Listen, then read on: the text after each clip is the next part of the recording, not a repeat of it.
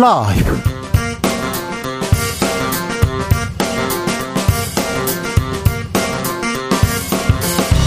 2023년 10월 16일 월요일입니다. 안녕하십니까. 주진우입니다. 국민의힘은 선거 패배의 책임을 지고 사무총장과 임명직 당직자들이 물러났습니다. 조수진 최고위원 카톡에는 김기현 대표 쫓겨나겠네라는 메시지가 떴는데요. 이준석 전 대표는 눈물을 뚝뚝 흘리면서 윤 대통령이 안 바뀌면 총선 못 이긴다고 했습니다. 전지적 원의 시점에서 정치적 원의 시점에서 국민의힘 내부 상황 들여다봅니다.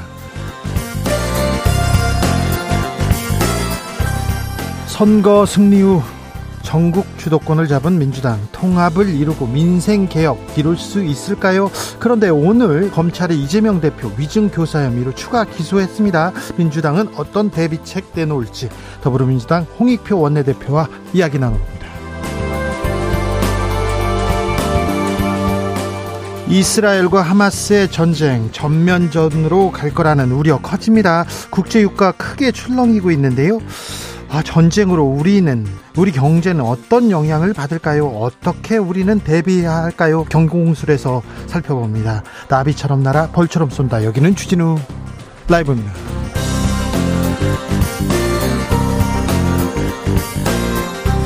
오늘도 자중차에 겸손하고 진정성 있게 여러분과 함께 하겠습니다. 지난 겨울 난방비 영원 23만 세대나 어 난방비가 영원이라고요?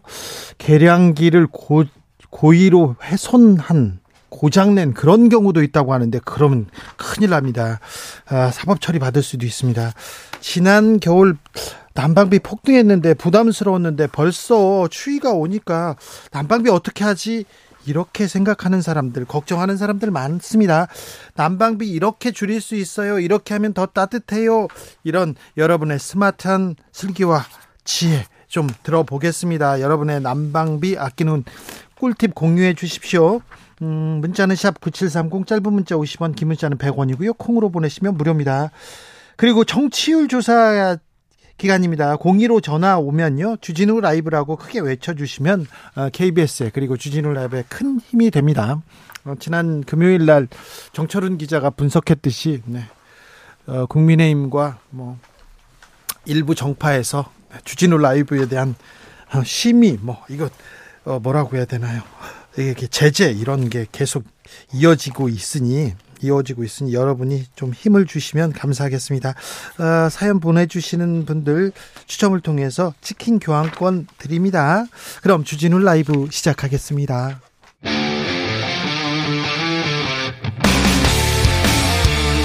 탐사보도 외길 인생 20년. 주 기자가 제일 싫어하는 것은?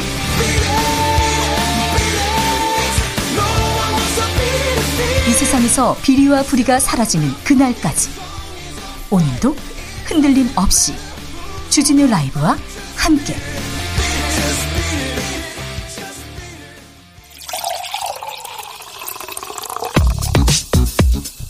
진짜 중요한 뉴스만 쭉 뽑아냈습니다. 주스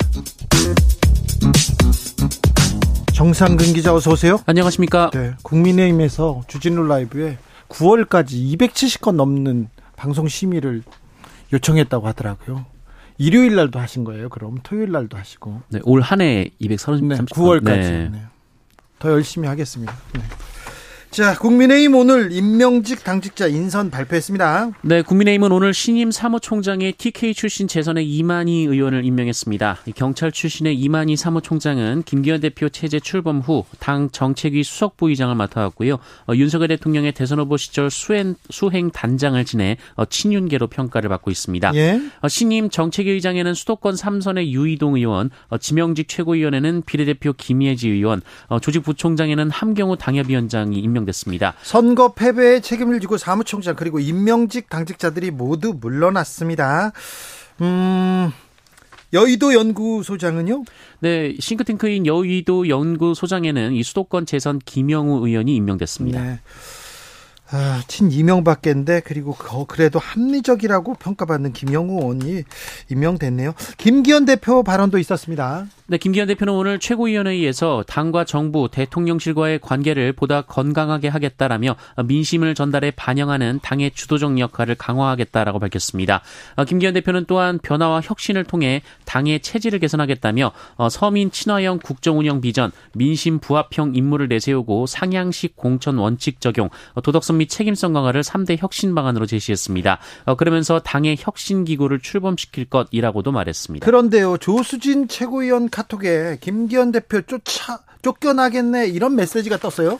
네, 국민의힘 최고위원회에서 조수진 최고위원과 김성호 여의도연구원 부원장이 카카오톡으로 나눈 대화가 카메라에 포착돼 보도됐습니다. 어, 뉴시스 보도에 따르면 이 조수진 최고위원은 김성호 부원장에게 사무총장 등 주요 당직자 임명안을 보냈는데요. 어, 그러자 김성호 부원장이 조수진 최고위원에게 황당하다라며 김기현 대표 쫓겨나겠네라고 보냈고요. 이 후임 당직은 시기가 아니라 내용이 중요하다며 연기하자고 해라 이렇게 권유하는 내용이 담겼습니다. 네, 조수진 최고의 전화기 어에 담긴 내용 김기현 대표 거치는 어떻게 될까? 근데 선거 패배 왜 패배의 책임을 왜 사무총장이죠? 이런 얘기 계속 있는데요. 이 부분에 대해서 어, 계속 국민의힘에서 지금 아, 난상 토론이 벌어지고 있습니다. 이준석 전 대표는 눈물을 뚝뚝 흘리면서 기자회견을 했습니다. 네, 이준석 전 국민의힘 대표는 오늘 국회에서 기자회견을 열고 윤석열 대통령을 향해 집권 이후 지난 17개월 동안 있었던 오류를 인정해달라라고 주장했습니다. 또한 대통령실 관계자의 성의 없는 익명 인터뷰가 아니라 대통령의 진실한 마음을 육성으로 국민에게 표현해달라라고 말했습니다. 어, 이준석 전 대표는 당은 더는 이 대통령에게 종속된 조직이 아니라는 말을 하지 못한 사람들에게 아주 실망했다라면서 이 박정원 전 해병대 수사단장 건, 홍범도 장군 흉상 이전 건, 연구개발 예산 축소 건, 의대 정원 확충, 교권 회복 등에 대한 해결을 요구했습니다.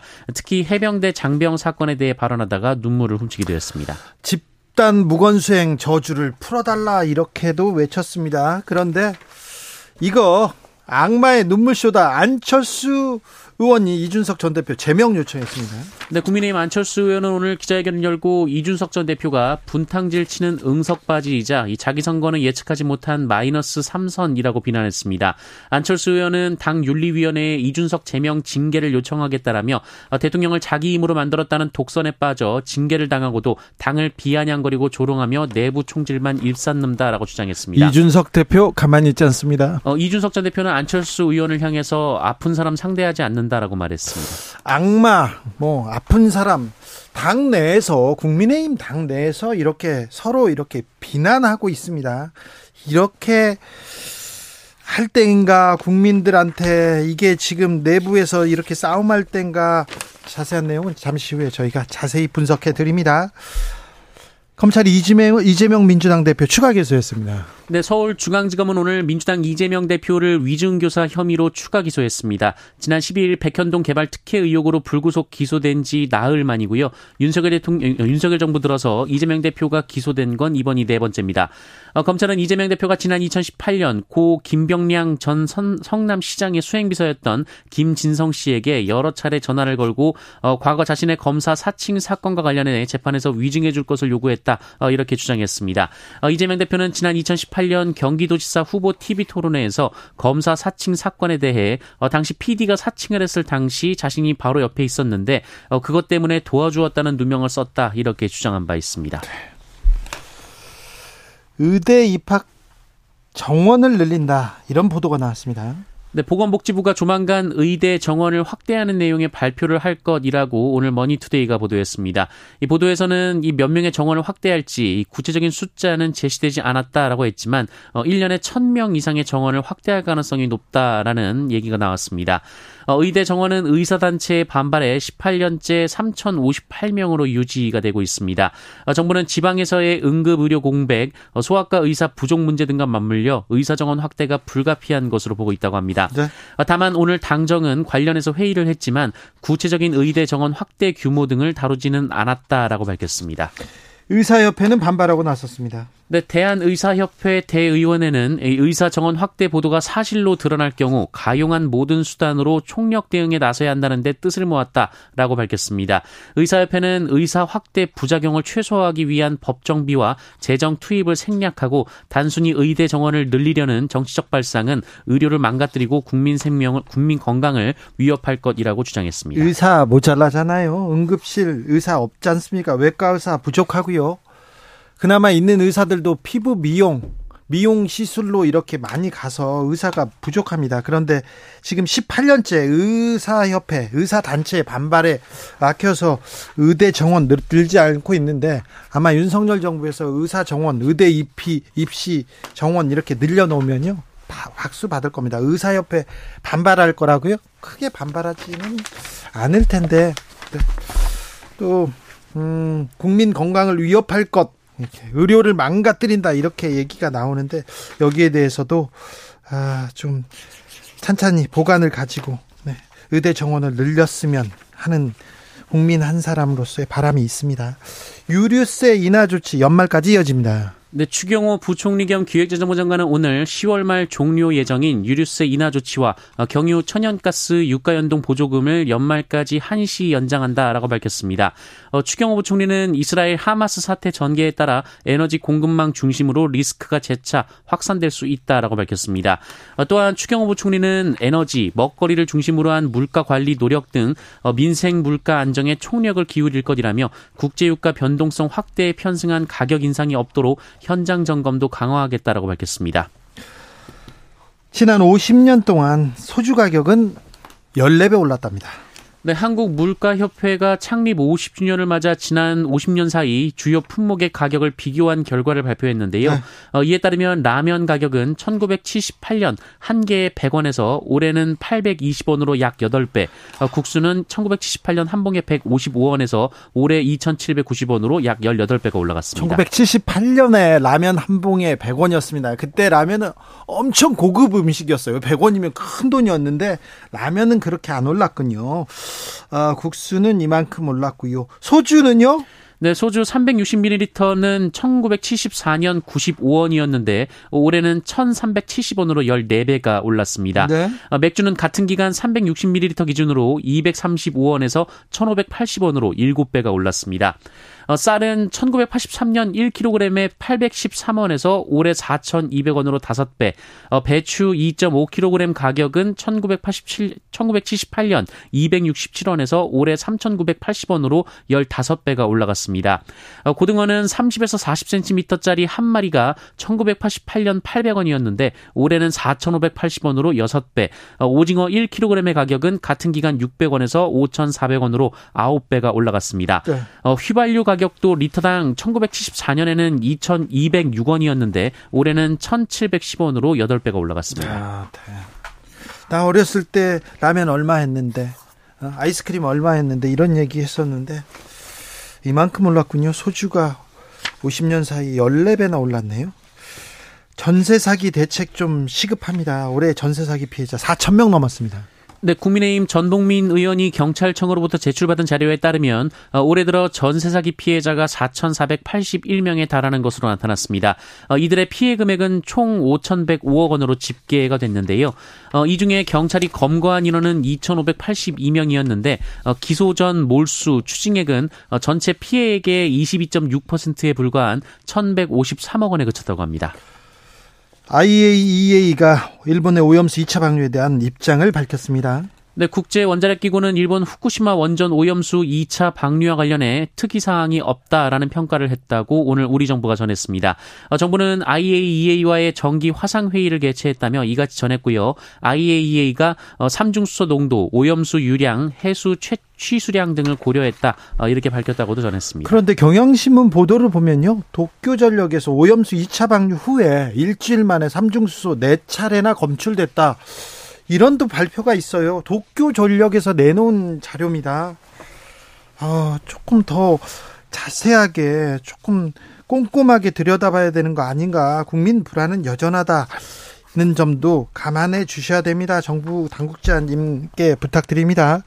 조 바이든 미국 대통령이 이스라엘과 팔레스타인 가자 지구 점령 방안 이스라엘한테 아 그러면 안 된다. 부정적으로 평가했습니다. 네, 조 바이든 미국 대통령은 미국 CBS와의 인터뷰에서 이스라엘의 가자지구 점령을 지지하겠느냐라는 질문을 받고 어, 그것은 큰 실수가 될 것이라고 말했습니다. 네. 이 바이든 대통령은 하마스와 하마스의 극단적 분파는 팔레스타인 주민 전체를 대표하지 않는다라면서 이스라엘이 가자를 다시 점령한다면 실수라고 밝혔습니다. 네, 미군 파병에 대해서도 선을 그었어요? 네, 이 바이든 대통령은 이스라엘에 대한 전폭적 지원 의사를 재확인했는데요. 네. 예, 말씀하신 대로 파병에 대해서는 선을 그었습니다. 가자지구 지상전 임박했다 이런 보도가 계속 나왔는데 그런데 가자지구 남부에 대한 공격은 중단됐습니다. 네, 로이터 통신은 미국과 이스라엘, 이집트가 가자지구 남부와 이집트 간의 통행 재개에 맞춰서 일시 휴전에 합의했다고 보도했습니다.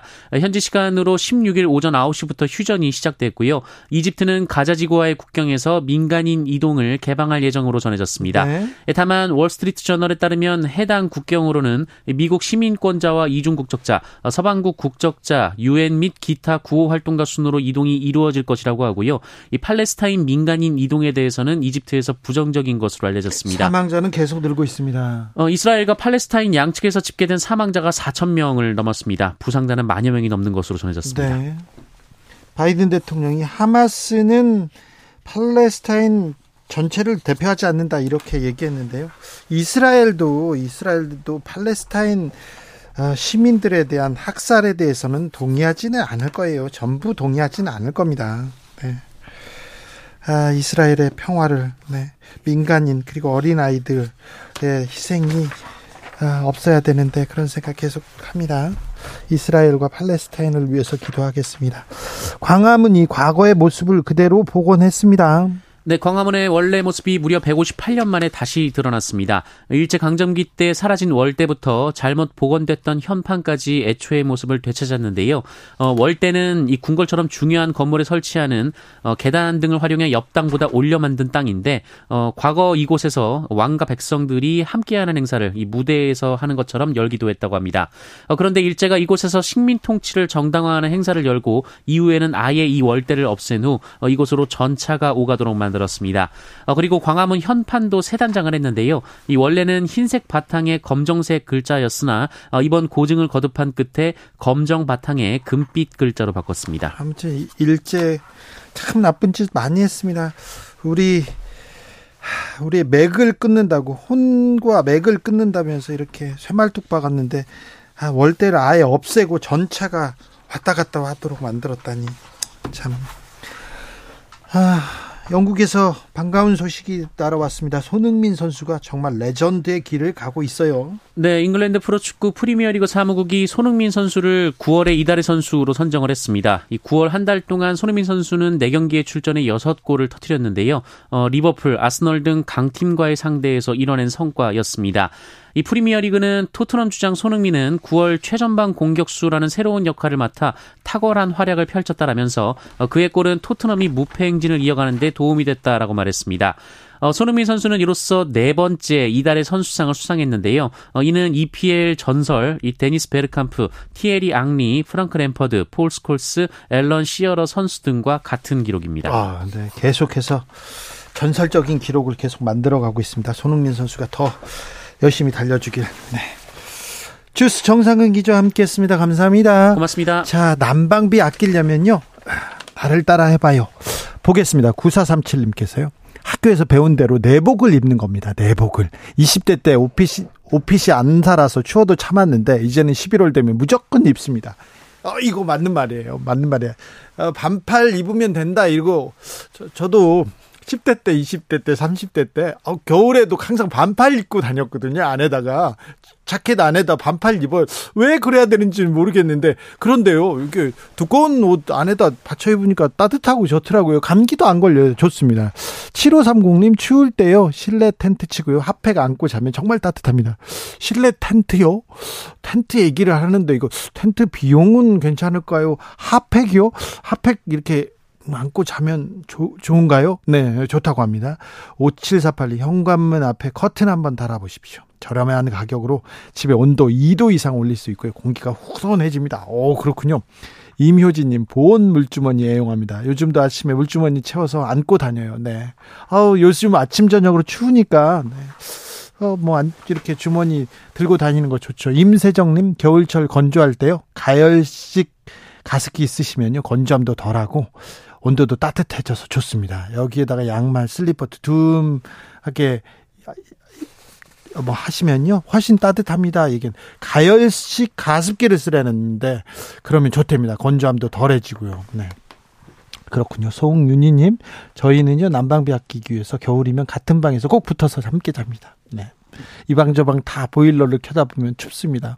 방 한두 개만 트니까 난방비가 조금 들어요. 그리고 가족들이 함께 자다 보면 사이가 좋아져요. 네. 여기는 또 윤희님은 또 좀 사이가 좋아지지만 함께 자고 가까이 자고 그러다 사이가 나빠지면 어떻게 할까 저는 그 걱정했는데 아 그렇군요. 네. 좋은 방법입니다. 교통 정보 알아보고 가겠습니다. 임초희 씨.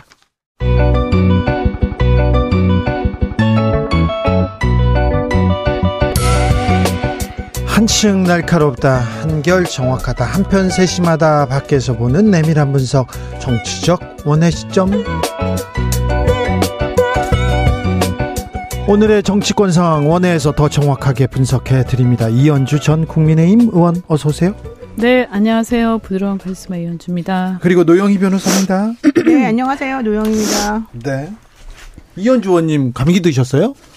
아니요 그냥 그 저 뭐죠 그 알레르기. 아 그렇습니까? 네. 네. 건강 조심하셔야 네. 됩니다. 한절기에. 간절기. 네. 네. 음. 알레르기.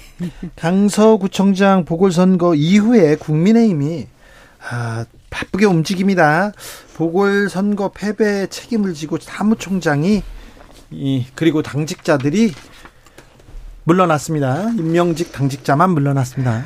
네. 네. 아니 뭐 항상 아 너무 일관되게 대응을 해서 네. 참 네. 뭐라고 얘기해야 될지 모르겠는데요. 지난번에 그 이번에 이제 사실 10 10월 29일 날 그 일주기 아닙니까? 그 이태원 참사. 네. 어 정말 마음이 아픈 일이었는데 그때도 보면 일선에 이렇게 그 책임자들 그죠? 네. 네, 소방이라든 경찰에 이렇게 현장 책임자들만 처벌하고 정말 지휘 책임 있는 사람들은 완전히 면 그 저 어 이거 면하려고 막 어떤 고위직도 책임을 묻지 않았습니다. 그러니까요 책임지지 않았죠.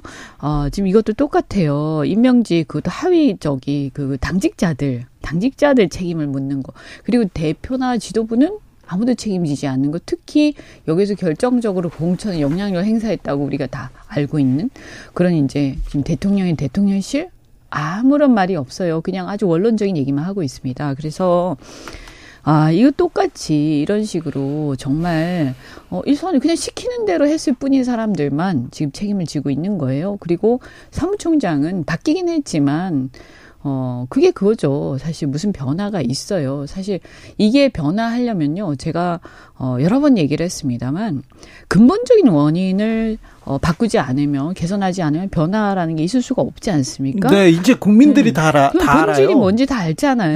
네. 이 공천에 대해서 가장 원인을 제공한 쪽 대통령 혹은 대통령실 아닙니까? 그러면 이걸 대통령이나 대통령실이 대통령께서 바뀌어야 되는 것이 첫 번째고요.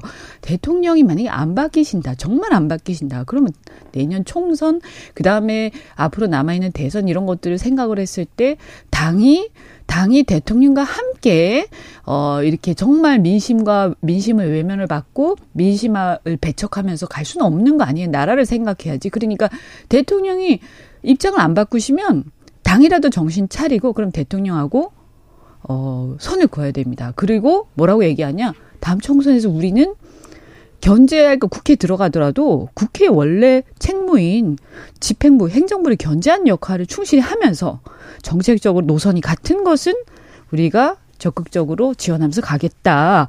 그리고 정치적으로 당에 개입하는 것에 대해서는 결코 용납하지 않겠다. 당은 당대로 노선과 전략을 따로 가겠다라고 국민한테 선언을 하셔야 돼요. 그러지 않으면 절대로 국민이 봐주지 않습니다. 지금 김웅 의원 말이 딱 맞습니다. 이날 의원총회에서 나온 얘기는 의원총회 4시간 반 정도 하면서 그냥 당이 대동단결하자, 통합하자, 다시 한번 뭉치자 이 얘기였다는 거잖아요. 그러니까 김영 의원이 그날 그랬대요. 도대체 무슨 말을 하냐? 어? 우리가 단결을 안 해서 진 거냐? 단결을 너무 잘해서 진 거 아니냐? 국민이 바꾸라고 하는데 바꾸지는 않고 단결만 하자. 이 얘기는 도대체 무슨 얘기냐? 이 선거 참패의 결과를 우리가 제대로 받아들이지 않고 그냥 기존대로 하겠다 이런 뜻으로밖에 사실 해석이 안 되는 거거든요. 그러니까 제가 봤을 때 이번 의총에서 김기현 대표를 그대로 놔두고 나머지 정말로 꼬리 자르기식으로 이런 결과가 나오게 된 것은 대통령이 본인이 무엇 뭐 여기에 개입해서 내지는 본인의 의중이 관철되어서 이런 결과가 나왔다고 생각하지 않고 역시 내 책임은 없고 당신들이 잘못해서 이런 일이 벌어진 거야.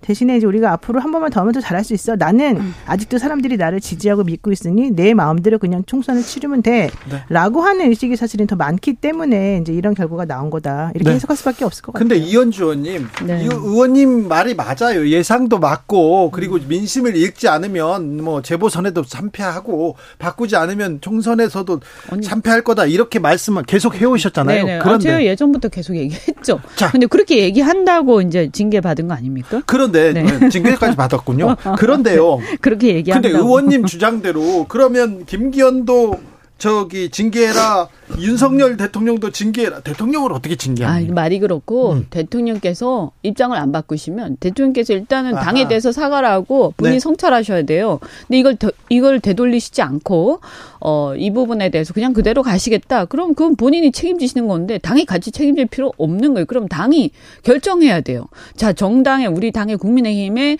우리 보수 지지층과 그리고 의원들 그리고 많은 당원들 이런 사람들 우리 나라를 걱정하는 분들 보수 네. 또는 중도 성향의 이분들이 그러면 대통령과 함께 대통령이 무슨 일을 하더라도 지금까지 쭉 해온 그런 행태 그런 어떤 입장들을 그대로 고수하면서 함께 운명을 같이 할 거냐? 아니면 나는 그것을 동의하지 않는다. 그리고 나는 그렇게 원 그렇게 가서는 안 된다고 생각하고 나는 별도의 길을 가겠다라고 생각할 거 이제 결정해야 되는 시점이 왔는데요. 저는 우리 당원들이라든가 중도 보성의 많은 분들이 지지하시는 분 들이 그렇게 원하지 않는다고 생각, 바뀌길 바란다고 생각하거든요. 그래서 국민들이 원하는 것들, 이런 중, 특히 중도층들이 생각하는 이런 것들을 반영해서 우리가 또 대통령에 대해서도 집권 그 행정부에 대해서도 견제하고 견제하면서 또 당은 독립성을 유지하면서 가겠다라고 선언을 해서 별도의 길을 가야 내년 총선에서 그나마 해볼 만한 거예요. 안 그러면 어차피 나가봐야 나가봐야 안 돼요. 근데 뭐 한다고? 그러면 지금 문제는 뭐냐? 지도부가 다 영남이에요. 그러니까 이분들은 공천 받으면 다 된다 이렇게 생각하시거든요. 그 공천이라는 것은 줄 서서 받으면 된다 이렇게 생각하기 때문에 일반 국민들 특히 수도권이라든가 중도층의 민심에 대해서는 아무 관심이 없는 거예요. 근데 이게 어떤 문제냐? 이것도 진짜 이것이 자, 굉장히 잘못된 생각인 게 이, 지금 이 상황에서도 이렇게 생각한다. 저는 어떻게 예상하느냐? 이제 보수층이 실망해서 민심 위반이 일어날 겁니다. 지금까지는 중도층 그리고 어 진보 진영에서 실망했는데 이제 보수도 실망한다. 아, 그러니까 보수층이라는 게요. 어떤 특정 인에 대해서 추종하고 그것을 추앙하는 세력이 아니에요. 그런 아니죠. 분도 네, 계시겠지만 아니죠. 어떠한 노선을 가지고 우리 국가가 잘 가기를 바라시는 분들인데 그것을 국민의힘이 할 거라고 기대하신 분이에요. 근데 그런 분들이 봤을 때, 아, 이 사람들 도저히 믿을 수가 없고, 뭔가 이, 이들이 오히려 보수의 가치를 추락시키고, 국가나 어떤 보수층에서 봤을 때 국가를 더 위태롭게 하고 있다. 결과적으로 이런 식으로 계속 패배를 하면서 그리고 이길 가능성이 전혀 없고 앞으로 국민의 지지를 받을 가능성이 전혀 없다. 그렇게 보면 국민의 지지를 못 받는 보수 정당을 보수 지지자들이 지지를 계속 하겠습니까?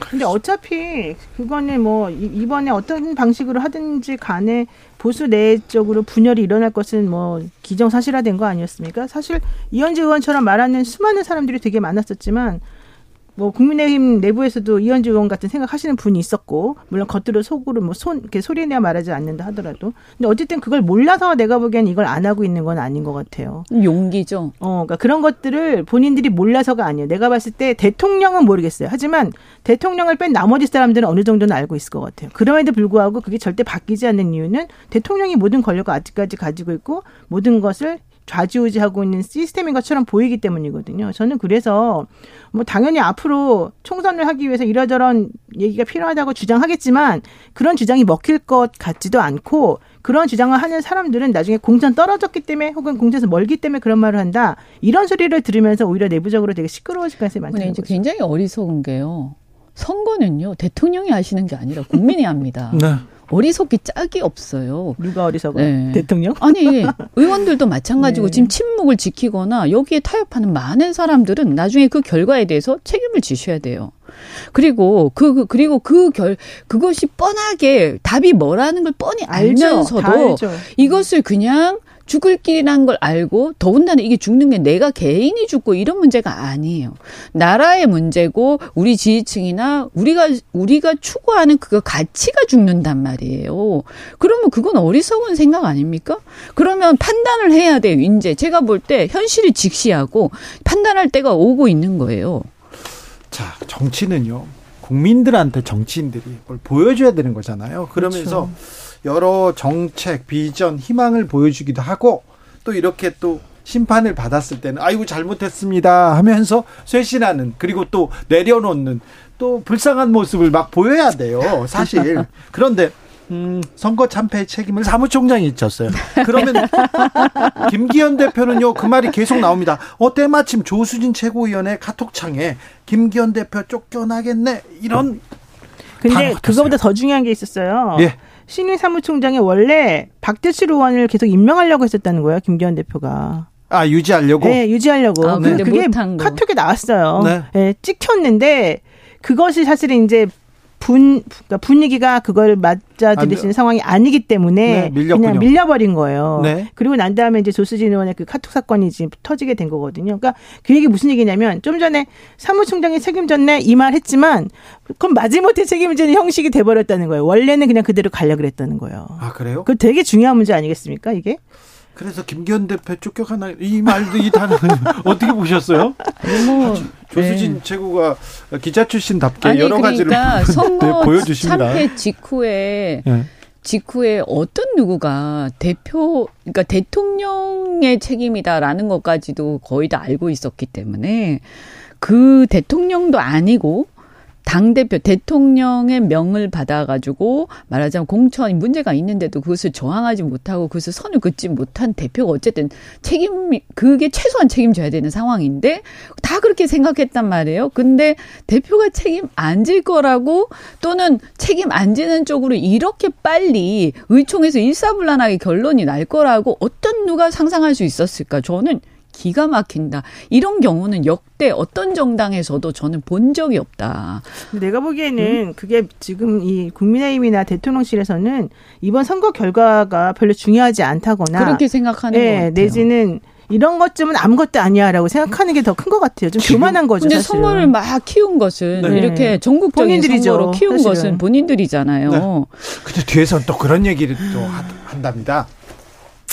이거 작은 선거인데 중요한 선거라고 그렇게. 외쳤는데 작은 작은 선거는 지고 총선에서 이기면 돼. 그렇죠. 지금 회초리 맞으면 보약이 될 거야. 이런 오히려 예방주사 크게 맞았다고 아니, 그러니까 생각하잖아요. 회초리를 맞으면 보약이 되는 이유는 그 예방주사 또는 회초리를 맞으면서 네.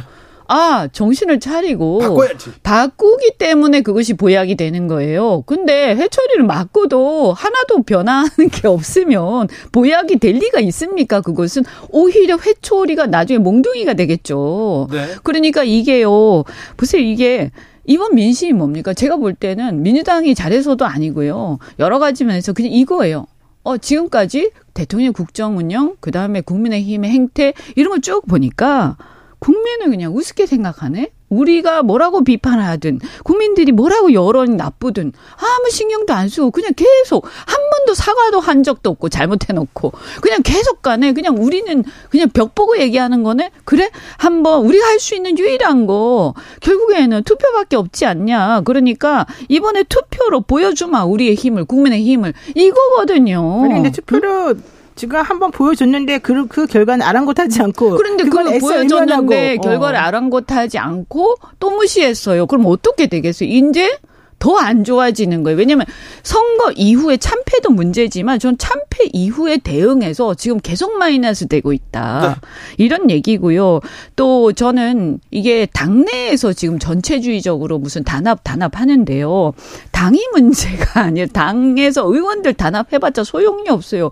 지지자들 혹은 중도층 떨어져 나간 과거에 지지했던 사람들이 단합을 할 수 있는 요인이 하나도 없기 때문에 네. 그건 억지로 그 국민은 억지로 억지로 안 되는 거거든요. 국민들한테 협박하거나 공천 가지고 어떻게 압박하거나 회유하거나 할 수 있습니까? 못 하잖아요. 국민들한테는 정정당당하게 해야 되는 거거든요. 그러니까 그게 안 되기 때문에 아무리 의원들이 단합을 해봐야 그냥 아무 소용이 없어요. 내가 확인해 보니까 대통령실이나 이쪽 그 대통령 측근에 계신 분들은 위기 의식을 별로 못 느끼더라고요. 이번 선거 결과가 나왔어도 그것의 의미가 무엇인지 우리가 이해하는 것하고 그분들이 이해하는 게 완전히 달라요. 총선, 공천. 그러니까 그래서 네. 현실적으로 지금 이번 강서구청장 선거는 그 결과가 나오기 전까지는 좀 중요한 의미가 있는 거일 수도 있었으나 결과가 나오고 나니까 사실 그렇죠. 의미가 없는 게 돼버렸고 그 결과를 보고도 우리는 지금 잘하고 있는데 몇몇의 그 이상한 사람들과 그 이상한 언론이 이 모양 이 꼴로 지금 이걸 끌고 나가고 있는 거야라고 생각하는 게 큰 거예요 사실은 그래서 완전히 그 벌거벗은 임금이네. 어, 정확하게 이 상황을 파악하려는 노력을 하지 않고 괜찮아. 이 정도는 우리가 얼마든지 극복할 수 있어. 총선 때 대봐봐. 우리를 지지한 사람들이 대동 단결할 거야. 이 마음을 가지고 사실은 크게 생각하지 않는 거야. 근데 민주당이 너무 좋겠어요. 정말. 뭐가 좋아요, 민주당이. 아니 민주당이 솔, 솔직히 말씀드리면 민주당이 특별히 잘한 게 아니거든요. 근데 그냥 가만히 앉아서 큰 패착만 안 보이면 그냥 엄청나게 지금 압승을 하는 구도가 돼버렸어요. 말뚝이 와서도 압승했다 이런 얘기는 있었습니다. 그러니까요. 지금 그런 상황이 아니 누가 민주당이 아니었어도 네. 하여튼 이 적 대적하는 어떤 상대는 무조건 이기는 선거가 돼가고 있어요. 이거. 예. 그래 이게 얼마나 웃기는 얘기입니까? 조성빈님께서 이현주 의원님의 의견에 동의합니다. 중도 보수는요 상식과 안정 그리고 무엇보다 명분 중요하게 생각하는 집단입니다. 지금 여당 보면요 상식적이거나 안정적이거나 그리고 또 명분도 잘 보이지 않습니다. 얘기하는데 오늘 이준석 전 대표가 바뀌지 않으면 총선에서 진다 무건수행 저주를 풀어달라면서 눈물을 뚝뚝 흘리는 기자회견을 열었습니다. 어떻게 보셨어요? 아니 뭐 그 전부터 슬프셨나 보더라고요. 아니 여러 가지 북받치겠죠. 왜냐하면 사실은 뭐 그런 경고도 했었고 어 뭐 구체적으로 수치까지 예측했잖아요. 그러면 사실 우리가 상식적 저도 그렇게 예상을 했는데 아 이준석 말이 맞았어. 그죠? 어 또 뭐 제가 저도 그렇게 이현주 말이 맞았어 이 얘기 계속 나옵니다. 그래요. 그 사람들 말이 맞았어. 예. 그러니까 우리가 이제는 그냥 계속 그, 그 듣기 싫다고 하지 말고 그 사람들 핍박하지 말고 그 사람들 말을 좀 듣자라고 저는 조금이라도 바뀔 줄 알았는데. 그 말이 태도가. 맞았네 했는데. 어, 태도가 조금이라도 바뀔 줄 알았는데. 웬걸요? 단합 얘기하면서 심지어는 내부 총질 얘기하고 혹자는 그 제명 신청 뭐 징계 청구한다고 안철수 하니까 안철수 의원님. 그러니까 이게요 거- 더더군다나 당에서 대표를 제가 뭐 감정이입을 해보면 저는 대표를 한 사람이 아닌데도 굉장히 억하심정이 생기는데 대표까지 지낸 사람 그리고 당을 정말 책임지고 있었던 사람이 뭐 그 사이 여러 가지 있었지만 자기가 맞는 얘기를 했는데도 오히려 거꾸로 이렇게 되면서 정말 죽는 길로 가는 당을 보면서 여러 가지 정말 여러 가지 스치고 지나가지 않겠습니까? 저는 이게 야 이렇게 슬픈 일이 근데 이준석 대표뿐만이 아니에요. 제가 아주 답답해서 지난주에요. 이거 보궐선거 결과 나오고 나서 영남 지역을 돌았어요. 네. 그러면서 대- 가능하면 이해관계자보다 일반 대중들을 만나서 카페든 공원이든 만나서 대화를 많이 나눴는데 이 분들이 지금 제가 굉장히 놀랐던 것들이 심지어 TK에서 우리 당의 골수 지지자들께서도 걱정하고 계세요. 이대로는 안 된다고 얘기하죠. 네, 다 그렇게 얘기하세요. 그러면서 뭐라고 하냐면 아 이게 오히려 그 전에는 저한 제가 이렇게 막 얘기하면 아 너무 뭐 그렇게 조금 그래도 같이 좀좀 봐주고 이렇게 하지 이렇게 했는데 이분들이 그때 그 말이 맞았어 이러시면서 네. 그 이제는 어 이런 얘기들을 들어야 된다. 네. 어 근데 그 얘기가 전달 그런 얘기들이 전혀 전달이 안 되나 보다. 이거 어쩌면 좋냐. 그러면서 막 화를 내시는 거 이제 그리고 당에 기대할 게 있느냐 막 토론도 하시고요. 이 PK로 넘어가니까 PK는 더 심해요. 아예요. 그냥 끝났다고 생각하는 지지자들도 있어요. 아 그래요? 예. 그러면 어떻게 되냐. 근데 이제 문제는 뭐냐 하면, 대안이 그러면 민주당 을 지지할 수밖에 없냐. 근데 보수층은 그래도 민주당까지 넘어가기 힘들거든요. 그러니까 이 부분에 대해서 오히려요. 당의 지도부를 이대로 놔두면 안 된다. 그리고 뭔가 해야 된다라고 오히려 막 주문을 하시더라니까요. 근데 실질적으로 이준석 대표 말이 다 맞는데 어 이준석 대표가 이제 그렇게 생각하는 당을 생각해서 그렇게 울면서 뭐 눈물 흘리면서 연설한 것도 있겠지만 그러한 마음이 50%뭐 50% 너무 짠가 한 60% 정도 이제 나머지는 음. 이준석 본 본인의 본인을 위한 길을 마련하고 그 좀 뭔가 좀 새로운 길을 찾기 위한 헤어질 결심의 어떤 하나의 결심. 포석이 아닌가 이런 생각이 사실 들 수밖에 없는 상황이었습니다. 그러니까 예, 이게 그러니까 순수하게 당을 위해서 오로지 내가 이 이 당 때문에 내가 정말 사익을 다 팽개쳐치고 그냥 대표였던 그 입장에서 내가 순수하게 이런 읍소를 하고 여러분들에게 말합니다. 이렇게만 단순히 보기에는 조금 여러 가지 측면에서 좀 플러스 마이너스 요소들이 많이 있거든요. 네. 근데 이제 제가 이렇게 쭉 영남 돌면서 든 생각이 뭐냐면요. 그분들이 당을 지지하는 것인가 아니면 보수의 가치를 지지하는 것인가에 네. 대해서 사람들이 고민하기 시작해요. 정말로. 국민의 힘이라는 껍데기를 지지하는 게 아니에요. 그죠? 네. 어, 그동안의 보수가 보여줬던 어떤 그래도 보수라는 가치 또는 국가에 대한 애국심 그리고 그것을 그래도 안정적으로 지킬 수 있는 것이 보수라고 믿고 그동안 지지를 해왔던 것인데 그게 아니라 오히려 더 국가에 별로 도움도 안 되고 보수의 가치도 별로 안 지키고 그리고 국가를 더 국정을 더 불안정하게 하면서 여당이 전혀 다른 소리 못하고 올곧은 얘기도 못하고 반듯하지도 않고 이렇게 가면 이것이 과연 본인들이 지키고자 했던 가치인지 여러 생각들이 들겠죠. 저는 개인적으로 우리가 껍데기를 지지하는 거 아니지 않습니까? 대통령이나 권력에 빌붙어서 어떤 이해관계를 충족시키려고 지지하는 거 아니에요. 그냥 이것이 국가가 네. 안정적으로 가기 원하기 때문에 아, 알겠는데 이현준 또 징계 받을까봐 저는 걱정돼요. 음. 아니 그래서 저는 본질에 우리가 이제는 본질을 네. 고민해야 된다라고 생각을 합니다. 네. 근데 대통령실에서 계속해서 이제 이런 것들에 대해서 직접적으로 이렇게 훈수 두는 것이 사실은 저는 매우 바람직하지 않다고 보는데 네. 대통령실에서 오늘 나온 게 이거잖아요. 국민 소통, 현장 소통, 당정 소통을 더 강화해라. 네. 이게 도대체 무슨 말입니까? 지금 대통령이라고 한다면 뭐. 약간 중립적으로 뭔가 어쨌든 그래도 거리를 조금 두면서 그나마 좀 체면을 조금 유지하면서 이런 걸 해줘야 되는 거 아니에요? 그런데 너무 직접적이고 노골적인 지금 메시지를 계속 내고 있어요. 본인들한테 해야 될 메시지 아니에요? 그러니까 지금 이렇게 하면 안 돼요. 메시지예요. 네. 지, 네? 지금 어, 국민의 목소리를 들어야 될 사람들은 용산이고 대통령입니다. 1차적으로 그리고, 거기죠. 네, 들어야 그 다음에 되고. 이제 당 지도부, 네, 그 다음에 당의 일반적인 임명직이고 그런 아니, 그리고 거죠. 당정 소통 더 강화. 나는 이거는 진짜 좀 문제라고 생각하는 게 무슨 말이에요? 당정 지금 그렇게 하면 안 되는 거 아니에요? 게. 너무 강화된 거 아닌가요? 그러니까요. 파이프라인이 너무, 너무, 좀 지나치게 두꺼운데. 그래서 한 라인의 얘기만 지금 당정 소통이 일방적이잖아요. 이게 오늘 오전 용산에서 올라가는 건 없잖아요. 네, 용산에서 있었던 수석 비서관 회의에서 나온 얘기다라고 지금 이대원 대변인이 네. 브리핑을 네. 했다는 얘기. 얘기인데. 위모아님께서 이준석과 함께 저도 울었습니다. 얘기하는데. 아이고. 어, 저, 저 국민의힘 생각하면 눈물이 나요. 그렇게 생각하는 국민의힘 지지자들이 참 많습니다. 아니, 그렇다니까요. 지금 어? 있잖아요. 이게 이런 거예요. 예를 들면 부모 입장에서 사랑하는 부모 입장에서요. 자식이 자꾸 엇나가는데 이제 완전히 갈 때까지 가버린 거예요. 근데 또 어? 그게 그렇지 않아요. 돼, 지금 말씀하시는 것처럼 국민의힘을 보고 안타까워하는 사람들도 있겠지만 오히려 국민의힘을 부러워하는 사람들도 많아요. 특히 민주당 일부 라인들에서 왜냐하면 아, 뭐 지금 청년 아니 그런 그런 측면이 아니라 청년이나 그 뭔가 좀 개혁을 위한 목소리를 저렇게 줄기차게 일관적으로 쭉 낼 수 있는 통로가 그래도 국민의힘에 있다. 이현주도 있고 이준석도 있고 유승민도 있다 이 얘기 네, 있죠. 그 얘기예요. 뭐 있어? 우리 징계 받았어요. 아, 그러니까 징계를 받든 말든 어쨌든 본인들이 얘기할 수 있는 장이 마련돼 있고 일방적으로 일방적인 게 아니라 본인들이 얘기를 사람들이 좀 들어주고 있잖아요. 그렇죠. 다들 지지를 많이 해주나요. 그런데 네. 민주당에서는 청년들이나 소장파나 이런 말을 하면서 지금 이 상황 자체를 뭔가 좀 건설적이고 좋은 방향으로 끌어나갈 수 있는 방법 자체가 없. 없다. 그 장이 막혀 있다. 아니, 이렇게 그 생각하는 사람들이 말씀하시는 많다니까요. 분들은 네. 조금 저는 잘못됐다고 생각하는 게 무슨 장이 있어요. 저도 그냥 이- 이렇게 나서 얘기하고 내가 막 페이스북이다 무슨 SNS에 막 제가 막 얘기하고 징계받고. 또 계속 떠들고 또 징계받고 또 떠들고 하고 혼나고. 있는 거예요. 네. 그래서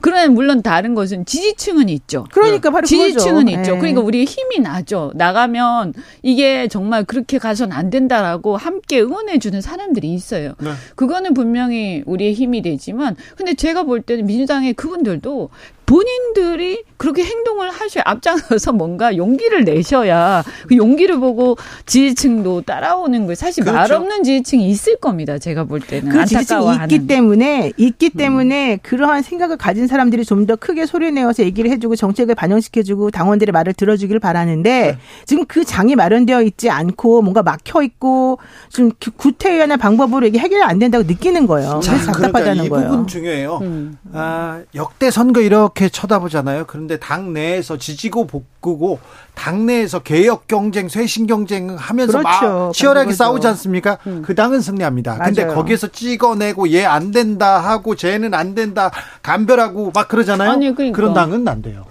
그러니까 처음에 시작은 앞에처럼 시작이 됐다가 네. 끝은 뒤에처럼 끝나는 거 아니에요 지금? 4471님께서 국민의힘 지지자입니다. 어, 창피하고 수치스럽습니다. 이현주님 말씀이 귀에 쏙쏙 들어옵니다. 간신히 둘러싸인 둘러싸인 정권에 간신한테 둘러싸인 정권이 잘 되는 거 본 적이 없습니다. 이렇게 얘기합니다. 자 그런데요, 검찰이 오늘 이재명 대표 아, 또 위증 교사 혐의로 기소했습니다. 아, 저는 이거 조금 많이 유감스럽습니다. 이게 지금 2018년도 그 경기지사 후보 TV 토론 때 뭐 허위사실 공표했다. 이제 이걸 가지고 지금 얘기한 거고 그 당시에 이 최모 PD랑 공모해서 검사 사칭했던 그 사건에 대해서 어, 2018년 사건입니다. 네, 뇌 누, 누명을 썼다라고 얘기한 그게 이제 거짓말이었다라고 해서 이- 저번에 재판에 넘겨졌고 그와 관련된 증인에게 정치적인 배경이 있다고 말해줘라 이렇게 말했다는 게 바로 위증 교사다라고 한 얘기거든요. 그리고 검찰이 얘기하는 거는 바로 그 위증 교사 혐의에 대해서 이번에 영장을 기각했던 그 재판부에서 이거 혐의가 소명됐다라고 말했기 때문에 우리는 자신이 있다 지금 이렇게 얘기하는 거거든요. 근데 사실 그 부분에 대해서는 매우 유감스럽게 생각하는 부분이 뭐냐면 위증 교사라고 하는 것은 객관적인 그런 그 팩트가 하나가 있고 그 팩트라고 하는 것이 사실인지 아닌지에 대해서 본인이 스스로 뭔가를 알고 있어야 되고 그 알고 있는 것과 별도로 다른 사람에게 거짓말을 시켜서 뭔가 이익을 취하려고 하는 게 위증 교사란 말이에요. 그 부분에 대해서 혐의 사실이 소명됐다라고 하는 식으로 판사님이 말을 했던 게 아니에요. 그 당시에는. 그렇기 때문에 지금 이 검찰이 이 부분만 톡 띄어가지고 마치 정말로 그 부분에 대해서 판사님이 판결 내린 것처럼 이렇게 기소하는 건 옳지 두 않습니다. 변호사님한테 물어봅니다. 자, 저분이 증인이에요. 가서 좀잘좀 말해줘. 이렇게 얘기하면 그게- 그러니까요. 그, 게 죄가 됩니까? 아니 그거를 그 본인에게 예를 들면 나와 관련된 어떤 증언을 해줄 사람에게 내가 얘기 좀 잘해줘 이렇게 말하는 거 그럼- 그게 위증의 고의가 있다고 봐요? 아니 그러니까 그게 아니잖아요. 그게 불법입니까? 아니 아니라니까. 나가서 나한테 절대 좋- 좋게 말하면 안 돼. 이렇게 얘기하는 사람이 어디 있어요? 그러니까요. 너 혼난다 이렇게 그러니까 뭐안 거짓말 해줘라라고 말한 것도 아니고 근데 뭐 변호사시니까 잘 아시겠지만. 자기도 그 변호사시면서 교사 아니 뭐 저도 네. 제가 지금 얘기를 하는 거잖아요. 그 네. 교사가 성립하려면 본범에 대한 고의, 정범 정범의. 구성 네. 요건에 대한 네. 고의가 다 있어야 되는데 그 구성 요건이라는 게. 어떤 네. 범죄에 대한 얘기거든요. 그래서 그 범죄에 대해서 구체적으로 얘기하면서 교사해야 되는 걸로 저는 알고 있어요. 그래서 이게 아마 네. 법, 법원 재판으로 가면 굉장히 논란이 많이 되는 사람들인데. 기소됐습니다. 네, 네, 교- 어쨌든 뭐 검사는 검찰에선 기소하겠죠. 네, 네, 교사 순환 네. 시대입니다. 김진성이라는 정범에 대해서도 같이 기소를 했어요. 근데 네. 전 이게 성립이 안 될 것 같이 보이는데 아니, 네, 지켜보시죠. 그런데요, 민주당은 어떻게 될 것 같습니까? 자, 선거에서 이겼어요. 일단은 국민의힘을 바라보면서, 네. 그래도 여기도 쇄신 경쟁 해야 됩니다. 아니 그래도가 아니라 무조건 해야 되죠. 제가 아까 좀 전에 말씀드린 그렇죠. 것처럼 민주당은 지금 여기 뭔가 막혀 있다니까요. 위로 올라갈 수가 없는 구조라니까요. 지금 당원이 생각하는 것하고 민주당의 저 위원, 위에 있는 의원님들이 생각하는 게 완전히 달라요. 저는 그래서 물론 어느 정도 당원들이 생각하는 마음을 가지고 하고 이해하는 부분들도 있겠지만 지금 민주당 너무 구태의원해졌고 너무 기득권화 지금 되어 있기 때문에 음. 사실은 목소리들이 제대로 전달이 안 되고 있고요. 본인에게 좀 불리하거나 본인에게 안 좋은 말이 나오면은 그걸 가지고서 그 유권자들이나 그 당원들을 공격하는 지금 지경에 이르렀거든요. 저는 그런 부분에 있어서 민주당이 정말 제대로 정신 차리지 않으면 이번 선거가 오히려 독이 된다. 네.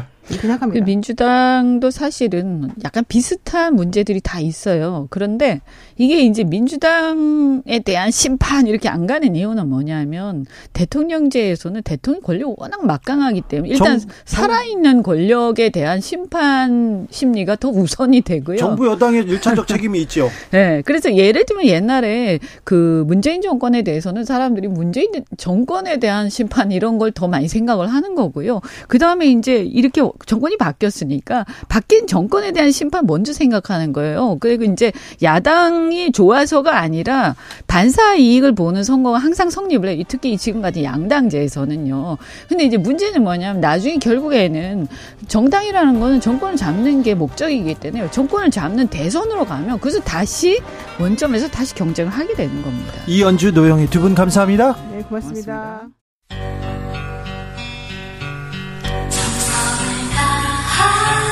정성을 다하는 국민의 방송 KBS 주진우 라이브 그냥 그렇다고요.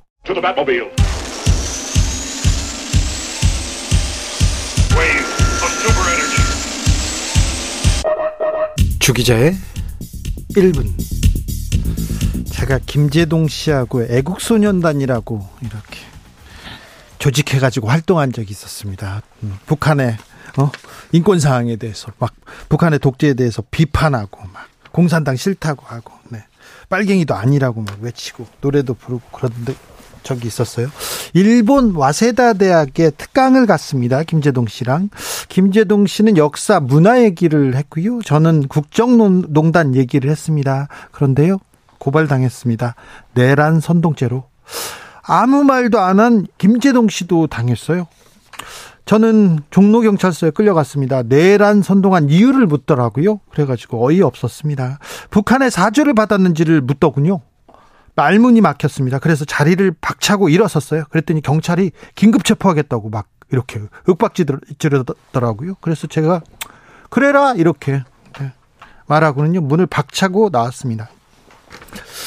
그런데요, 저를 내란 선동죄로 수사하겠다고 한 것은 종로 종로서뿐이 아니었습니다. 서울뿐만 아니라 인천, 대구 경찰에서도 서해 출두하라고 전화 계속 오는 거예요. 그래서 저, 저는요 싫어요 이렇게 대답했습니다. 어떻게 됐냐고요? 경찰은 저를 기소하지 못했습니다. 사실 조사할 건도 아니었거든요. 윤석열 정부 들어서 경찰서에서 출두하라는 전화 자주 받습니다. 많이 옵니다. 왜 제 얼굴을 그렇게 보고 싶어 하는지 모르겠는데요. 2017년 국정농단 사건 때 다 드러난 일이에요. 1분만 인터넷을 검색해보면 밝혀진 내용인데 경찰은 계속해서 부릅니다, 저를. 윤석열 정부에서 경찰이요. 어우, 매우 사납게 따져 묻습니다. 무죄인 사건을 무죄 받는 일 매우 복잡하고 피곤합니다. 경찰의 물리력 행사 그러니까 권총을 쓰거나 스턴건, 테이저건, 경찰봉, 방패 등의 물리력을 사용한 경우입니다. 물리력 행사가 어, 윤석열 정부 들어서 크게 늘었습니다. 윤희근 청장 취임 후에 어, 크게 늘었는데요. 문재인 정부 민감용 청장 때보다 77% 증가했다고 합니다. 경찰청은 범죄 건수가 증가해서 그래요 얘기했는데 그럼 치안 잘못한 거 아닙니까? 치안이 불안하다는 거 이거 더 큰 문제입니다. 경찰이 조사한 조직폭력배 유튜버들이 올린 유해 동영상, 유해 영상물이 총 5,546개로 파악됐습니다. 제가 또 살펴봤는데요. 일부는 범죄를 저질렀거나 이 그리고 고백했어요. 자기가 어떻게 잘못했다고 범행을 고백한 영상도 있었어요. 부직이습니다. 그런데 경찰이 수사에 착수하거나 입건한 사례는 단 한 건도 없습니다. 주기자의 1분이었습니다. Boys like girls, the grapes king.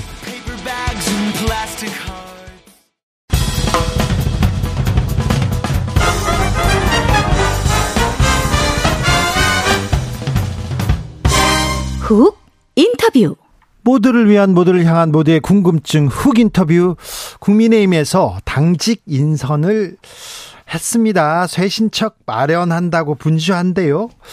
아, 민주당은 이 모습 어떻게 보고 있을까요? 민주당의 쇄신책은 무엇인지 홍익표 신임 원내대표와 이야기 나눠보겠습니다. 안녕하세요. 네, 안녕하세요. 반갑습니다. 네. 자, 민주 민주당에서 국민의힘 이렇게 자세히 보고 있을 것 같은데요. 어, 사무총장과 당직자들 이렇게 대거 물러났습니다. 선거 패배를 패배했다고요. 자, 어떻게 보셨어요?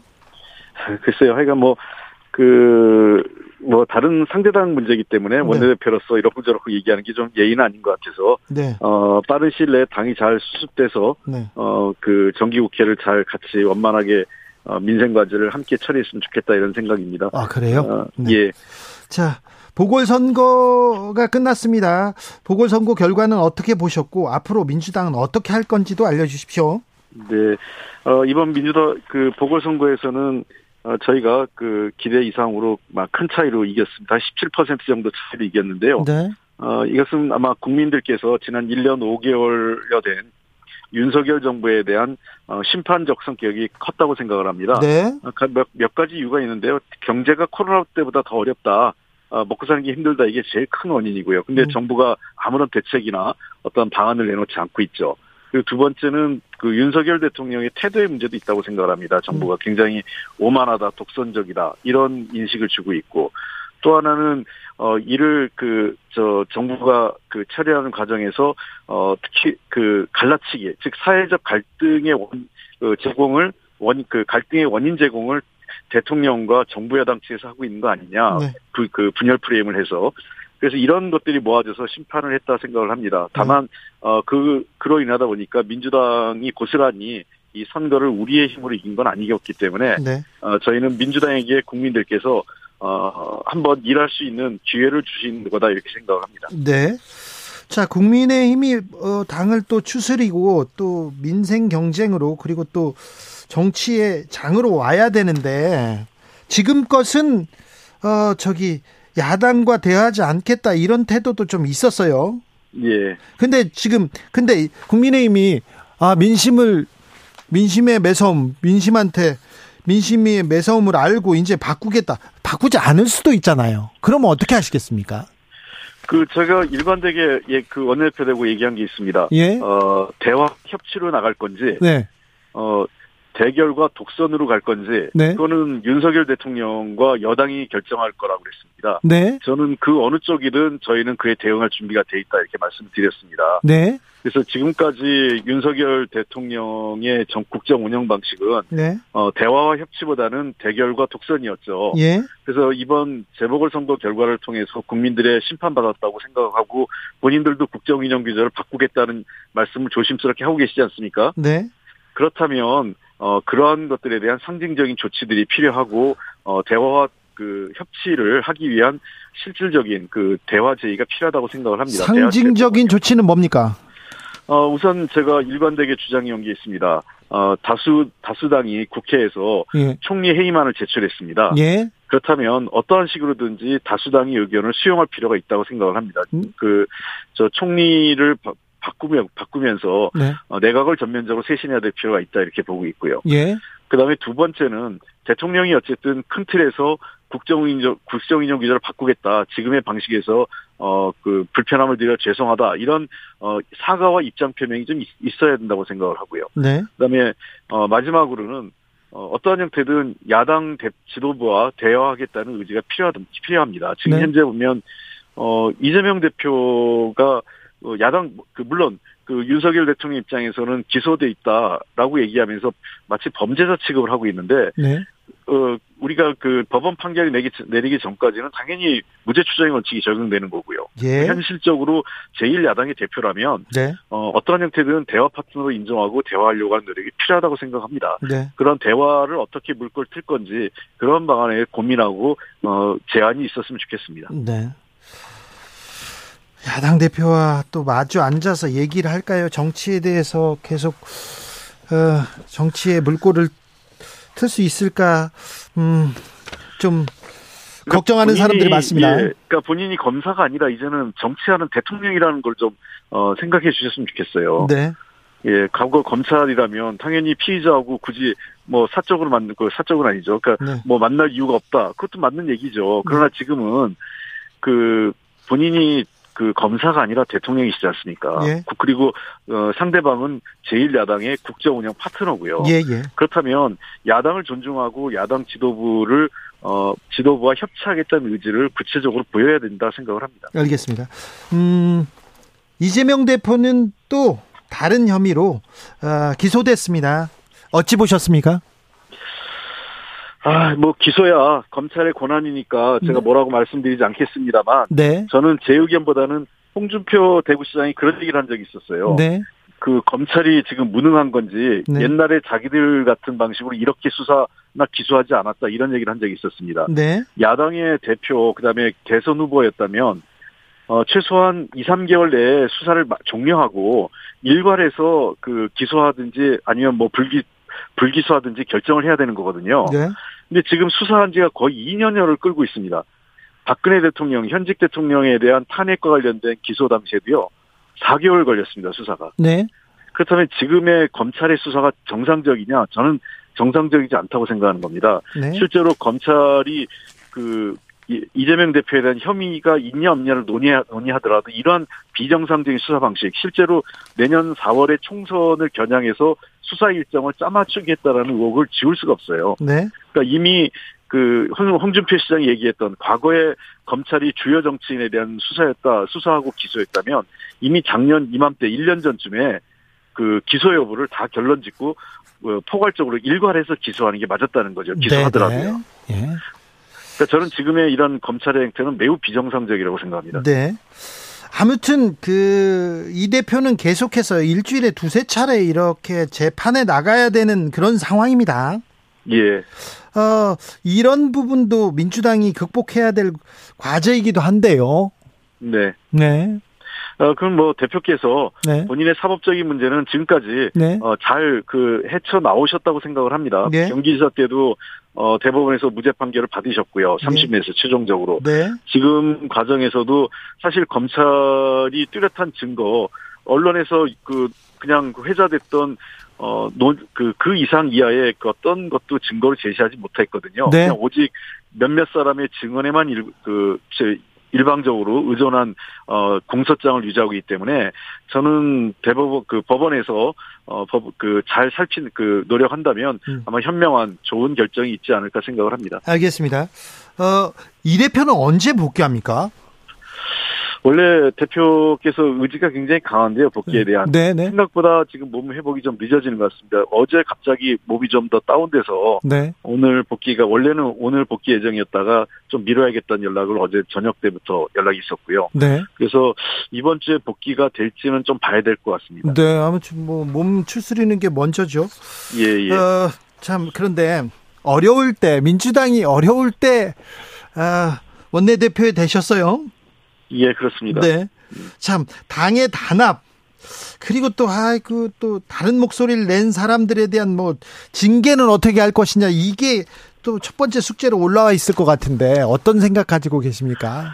어, 일단은 뭐 관련된 분들의 징계 여부는 대표께서 보고, 그 복귀하면 네. 아, 이건 당무 상황이기 때문에 제가 원내대표가 결정할 사안이 아니거든요. 아 예. 같이 예 같이 논의해서 네. 판단할 생각이고요. 네. 다만 어 기본적으로 저는 어 그 당이 지금은 그 내년 총선을 앞두고 어 통합하고 특히 그 단순한 물리적 통합이 아니라 화학적 결합이 중요하다고 생각을 합니다. 네. 아, 그래서 제가 의총장에서도 공, 공식 그 비공개 의총장에서 분명하게 그 의- 의원님들께 말씀드린 거는 첫 번째는 의원들 상호 간에 어 불필요한 감정 그 불필요한 인신 공격이나 어 감정을 성- 상하게 할 정도의 그런 자제해달라는 말씀을 드렸고요. 예. 그두 번째는 지금 당 대표와 관련돼서 뚜렷한 근거 그 의혹 근거나 이런 것이 없는 상태인데 뭐 대표의 태, 그 어떤 거처를 거치를 놓고 왈가불가 공개적으로 한다든지 어, 뭐 비대위 얘기를 한다는 것 이런 것 자체는 어 매우 부적절하다. 네. 어, 앞으로 이런 일들이 어 반복되거나 어 또는 어 중대한 발언이 노출될 경우에는 원내대표로서 어 그에 합당한 권한을 행사하겠다. 라는 말씀을 드렸습니다. 그래서 될수 있으면 당이 조금 더 어 그 다양한 어 지도부에 대해서 비판할 수도 있습니다. 그리고 네. 어떤 결정에 다양한 의견이 제시될 수 있는데 네. 논의 과정을 거쳐서 하나로 어, 의견이 모아졌을 때에는 당이란 결사체라면 좀 더 일사불란하게 결정된 사항을 함께 가려는 그런 어 일치된 그 의지나 어, 단합된 모습이 필요하다 이렇게 생각을 합니다. 지금은 당의 기강을 잡을 시기라고 저는 생각을 하고요. 그동안 어, 상당 부분 어, 우리 당이 어, 지난 최근에 한 달여 기간을 거치면서 상당 부분 안정돼 있고 어, 많은 의원님들이 어려운 시기니까 어, 함께 위기를 극복하기 위해서 힘을 모아주셨기 때문에 질서나 기강이 꽤 잡혀 있다 저는 이렇게 보고 있습니다. 성동에서 당선되고는 그리고는 지역구를 두고 지금 험지 서초로 가셨습니다. 서초에서 그 사람들을 만나보면 뭐라고 합니까 요즘은?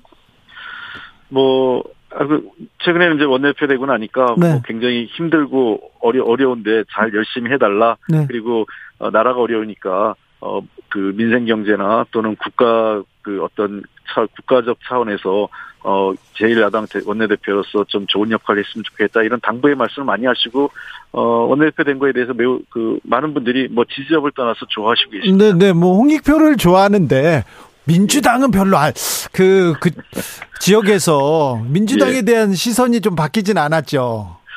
뭐 아직까지는 뭐 당에 대해서는 네. 뭐 아직 그 당 차원에서는 정당 지지도 많이 떨어지고 있죠. 네. 자, 그런데, 음, 윤석열 정부에, 그리고, 그리고 또, 어, 일방적인 이렇게, 일방적인 일방 통행이 계속되고 있는데 민주당한테 마음을 주지 않는 이유가 뭔, 뭐라고 생각하세요? 그 여러 가지 이유가 있, 을 텐데 네. 아무래도 이제 그 강남 서초 지역의 특성은 어 그 부동산 문제에 굉장히 민감하셨죠 이슈에 왜냐하면 어 부동산 세제와 관련된 세금 부담이 가장 급격히 늘어난 지역이 그 강남 서초 지역이기 때문에요. 네. 그래서 그러한 부동산 정책의 오락가락한 부동산 정책이나 어 저희들이 제대로 그 좀그 체계적인 부동산 시장에 대한 대응을 하지 못한 거에 대한 아직까지도 그 불편함이 좀 있으신 것 같고요. 네. 첫 번째는 그리고 두 번째는 아무래도 이제 이제 그 뭐 이 지역에 계신 분들이 조금 더 어, 보수적 성향을 갖고 있는 건 분명합니다. 그러다 보니까 어, 우리 당이 조금 그 국가나 어떤 안보 문제에 대해서 어, 그분들에게 좀, 그, 신뢰를 못 드리고 있는 분도 계- 있는 거, 신뢰를 못 드리고 있는 부분도 좀 있는 것 같고요. 그래서, 어, 조금 더 우리 당이 가지고 있는 고유한 어떤 경제적, 그 경제 정책이라든지 또는 민생 정책에 대한 해법, 그리고 안보 정책에 대한, 어, 우리 당의 좀 그 진정성들을 보여드리면 실제로 거기 분들이 비판을 하시지만 우리 당의 정책에 대해서 어, 약간 오해하는 분, 부분도 많이 계십니다. 왜냐하면 이제 특정, 어, 보수 언론의 그 비판적인 기사를 주로 접하시다 보니까 우리가 가지고 있는 실제 정책 방향이나 어떤 우리가 추구하는 가치에 대해 비해 그에 대해서 약간 오해하는 부분도 있어서 그 부분들을 잘 설명드리고 하면 어 아, 민주당이 그런 생각을 갖고 있냐 홍- 또는 홍 의원이 그런 생각을 갖고 있냐 하는 거에 그러면서 어, 오해를 풀고 또 그 좋아하시는 분도 많이 계십니다. 네. 최근에 하태경 국민의힘 의원이 아, 부산 지역구를 두고 서울로 가겠다 이렇게 공식화하면서 험지 출마론 계속되고 쇄신론도 있습니다. 민주당에서 쇄신론 질 수 없지요? 네, 그 문제는 아까 어, 제가 한 언론에도 말씀드렸는데 어, 당의 그 총선을 앞둔 전체적인 그 전략과 그다음 구도에 대한 어떤 저희들의 그 이해 이게 선행돼야 됩니다. 그런 판단이 쓰고 나면 뭐 사람을 어떻게 배치할 건지 좋은 인재를 어떤 인재를 우리가 영입해서 어 총선의 그 후보자로 내놓을 건지 등등이 판단되겠죠. 그리고 당연히 그 혁신이라는 거는 당이 어렵고 힘들면 훨씬 더 혁신과 쇄신에 대한 요구가 높아질 것으로 생각되고 늘 총선 앞두고 다선 중진 의원들은 다소 그 불편한 어 여론이 만- 항상 만들어집니다. 근데 그렇다고 기계적으로 또 인위적으로 너무 가혹하게 다선 중진이라고 무조건 어 험지로 가야 된다. 이것 자체 제가 동의할 수 없습니다. 제가 옮겼지만 네, 본인 옮겼잖아요. 예, 정치인은 그 누가 가라 말라 또 그 인위적으로 그 제도적으로 강제적으로 하는 게 아니라 본인이 결 선택하고 본인이 그에 대한 정책 결정을 어 내리고 그 책임을 지는 게 정치인이라고 생각합니다. 그렇습니까? 어, 총선에서 홍익표 의원이 서초에서 어떻게 됐는지 가장 큰 관심사입니다. 벌써부터. 예. 네. 많은 분들이 저 그거에 대해서 궁금해 하십니다. 저 저도 개인적으로 저 제가 어, 내년 4월 이후에 네. 어떤 위치에 돼 있을까 저도 굉장히 궁금합니다. 항상 궁금해요. 홍익표 의원은 뭐 하고 있을까 항상 궁금합니다. 자, 그런데 저 의대 정원을 늘리겠다 이런 얘기가 나왔는데 이 부분에 대해서는 어떻게 생각하십니까? 어, 저는 기본적으로 찬성합니다. 네. 어, 저희 때 워낙 그, 그, 저, 의료계 반- 반발이 컸죠. 쪽에서 반발이 커서 네. 예, 관철되지 못했는데요. 네. 어, 저는 뭐, 그때 그 사실은 저 보수 정당 그 지금 국민의힘이 도와주지 않았거든요. 네. 그 부분에 대해서 외면하고 도리어 그 의사업계에 힘을 실어주는 그 모양새를 취하면서 네, 네. 훨씬 더 국민 사회적 저항이 커졌는데 네. 어 저는 뭐 보수 정당 국민의힘에서 이 문제 그 윤석열 대통령과 국민의힘이 이 의제를 던졌고 네. 우리 당은 반대할 이유가 없습니다. 네. 다만 어 우리 당이 그그 당시 제시했던 몇 가지 보완 사항이 있어요. 네. 지역 간 형평성 문제 등등 그리고 어 분야별 그 의료 의사의 문제 등등 여러 문제가 있기 때문에 네. 이 문제는 어 보다 발전적인 방안에 대해서 우리 당은 어 그 정부 여당에게 제안을 할 거고 어 제1야당인 우리 우리와 그 정부가 협의 정책적인 협의를 했으면 좋겠습니다. 네. 자, 어, 여당에서 윤석열 정부에서 좋은 정책이 나오면 민주당은 적극 돕습니까? 아, 그러면 열려 있습니다. 저는 아까 제가 말씀드렸지 않습니까? 대화와 어, 협치를 할 건지, 네. 어, 독선과 그 오만 그 저 오만으로 갈 건지, 네. 그거에 대해서는 어, 윤석열 대통령과 정부 여당이 판단할 것이고, 그 네. 우리는 그 어느 것이든 대응하겠다고 말씀드렸지 네? 알겠습니다. 아, 민생 챙겨주세요. 경제 좀, 경제 좀 어떻게 챙겨주세요. 그런 사람들이 많습니다. 민주당이 예. 더 잘해야 됩니다. 네, 그렇게 하겠습니다. 네. 여기까지 들까, 들을까요? 예, 고맙습니다. 홍익표 더불어민주당 원내대표였습니다. 정치 피로, 사건 사고로 인한 피로, 고달픈 일상에서 오는 피로. 오늘 시사하셨습니까? 경험해 보세요. 들은 날과 안 들은 날의 차이. 여러분의 피로를 날려줄 저녁 한 끼 시사. 추진우 라이브.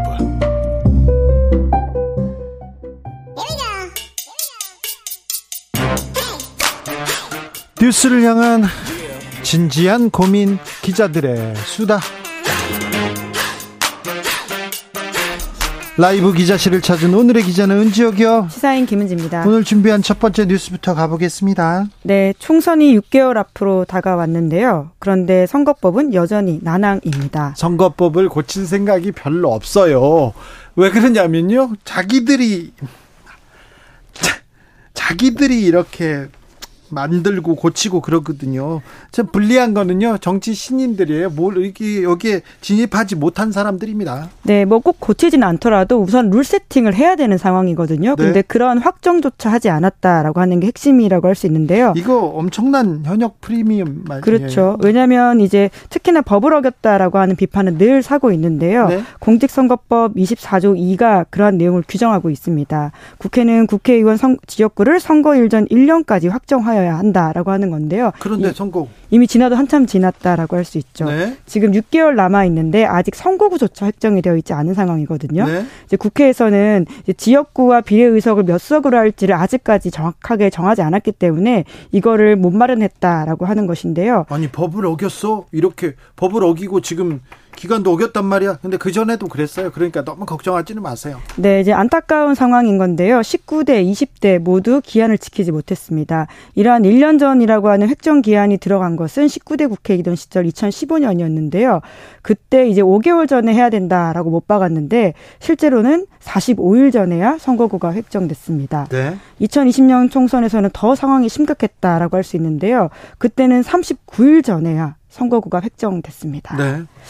자, 어디로 나가, 선거에 뛰어들어야지. 그런데, 어, 어, 어디가 지역구지? 그걸 몰라요. 그러니까 시험 범위를 모르는 채 시험 준비를 해야 되는 것보다 더 막막한 상황입니다. 네, 특히 신인이라면 더욱더 그럴 수밖에 없는데요. 현역이라면 있던 지역구에서 어디가 더 더해지거나 빠진다라고 좀 여유로울 수 있지만 그렇죠. 예, 지- 인지도도 차이가 나고요. 네, 그래서 현 상황이 현역 기득권 유지에 좋다 이런 비판들이 계속 나오고 있습니다. 그런데, 네.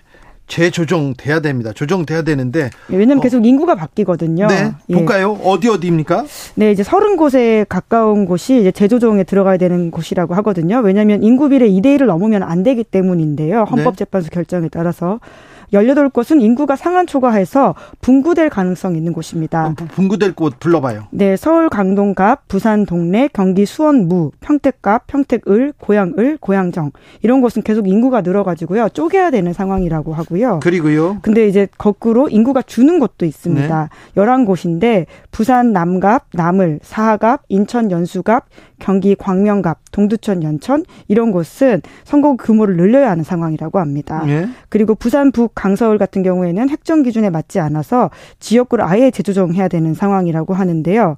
게다가 국외 부재자 신고 개시가 이제 1개월 남았 10월 12일까지 이제 1개 월 남은 상황인데 이때까지 좀 국회 정개특위가 선거구 획정해야 된다 이렇게 요청을 했거든요. 예. 이미 아시다시피 10월 16일이니까 지났죠. 여러모로 계속해서 국회가 극한 대립을 이어가고 있고요. 선거법 개정은 우선순위에서 계속 밀리고 있는 상황입니다.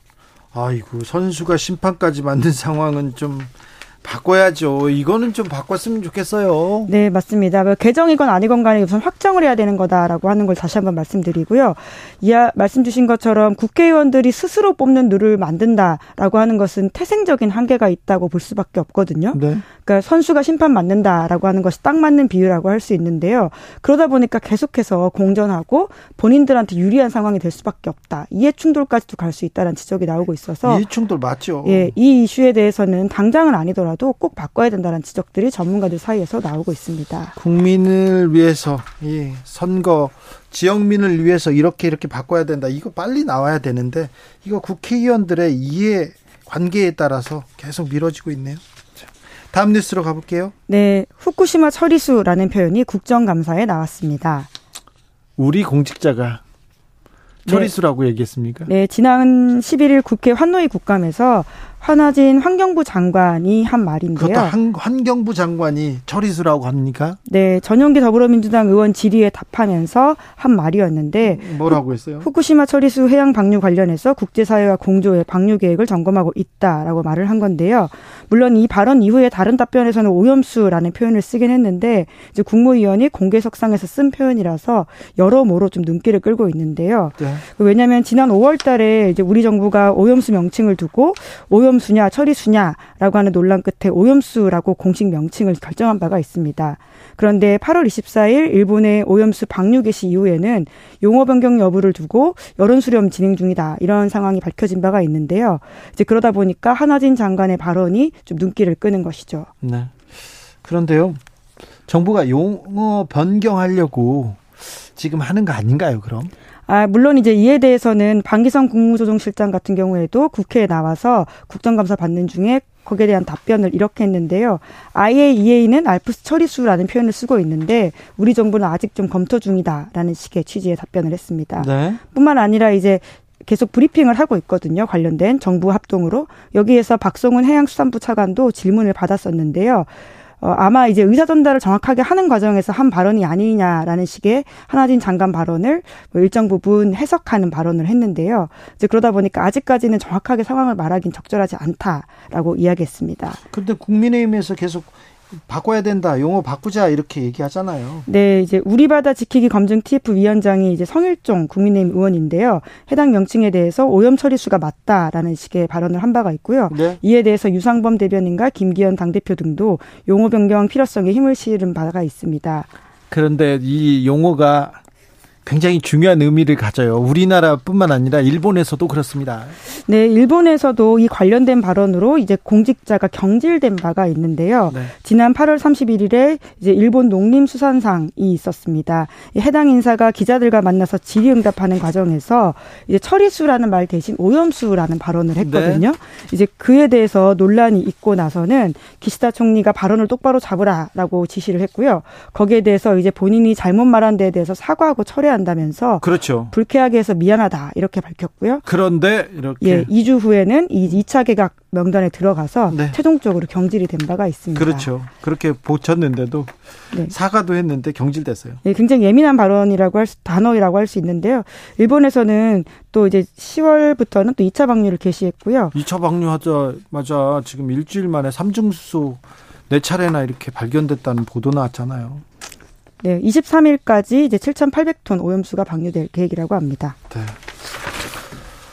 다음 뉴스로 가볼까요? 네, 소셜미디어 X, 그러니까 트위터 옛 이름인데요. 네. 가짜뉴스의 온상으로 지목됐습니다. 전쟁에서 더 심각한 문제를 야기시킨다. 이 트위터에 그러니까 X의 가짜 뉴스가 이런 얘기 나옵니다. 네, 팔레스타인 무장정파인 하마스의 이스라엘 본토 공격 두 번째 날 나왔던 소식인데요. 군복 차린 남성들이 수갑 찬 사람들을 차량으로 강제로 끌어내리는 모습이 X에서 170만 회 넘게 조회가 됐습니다. 네.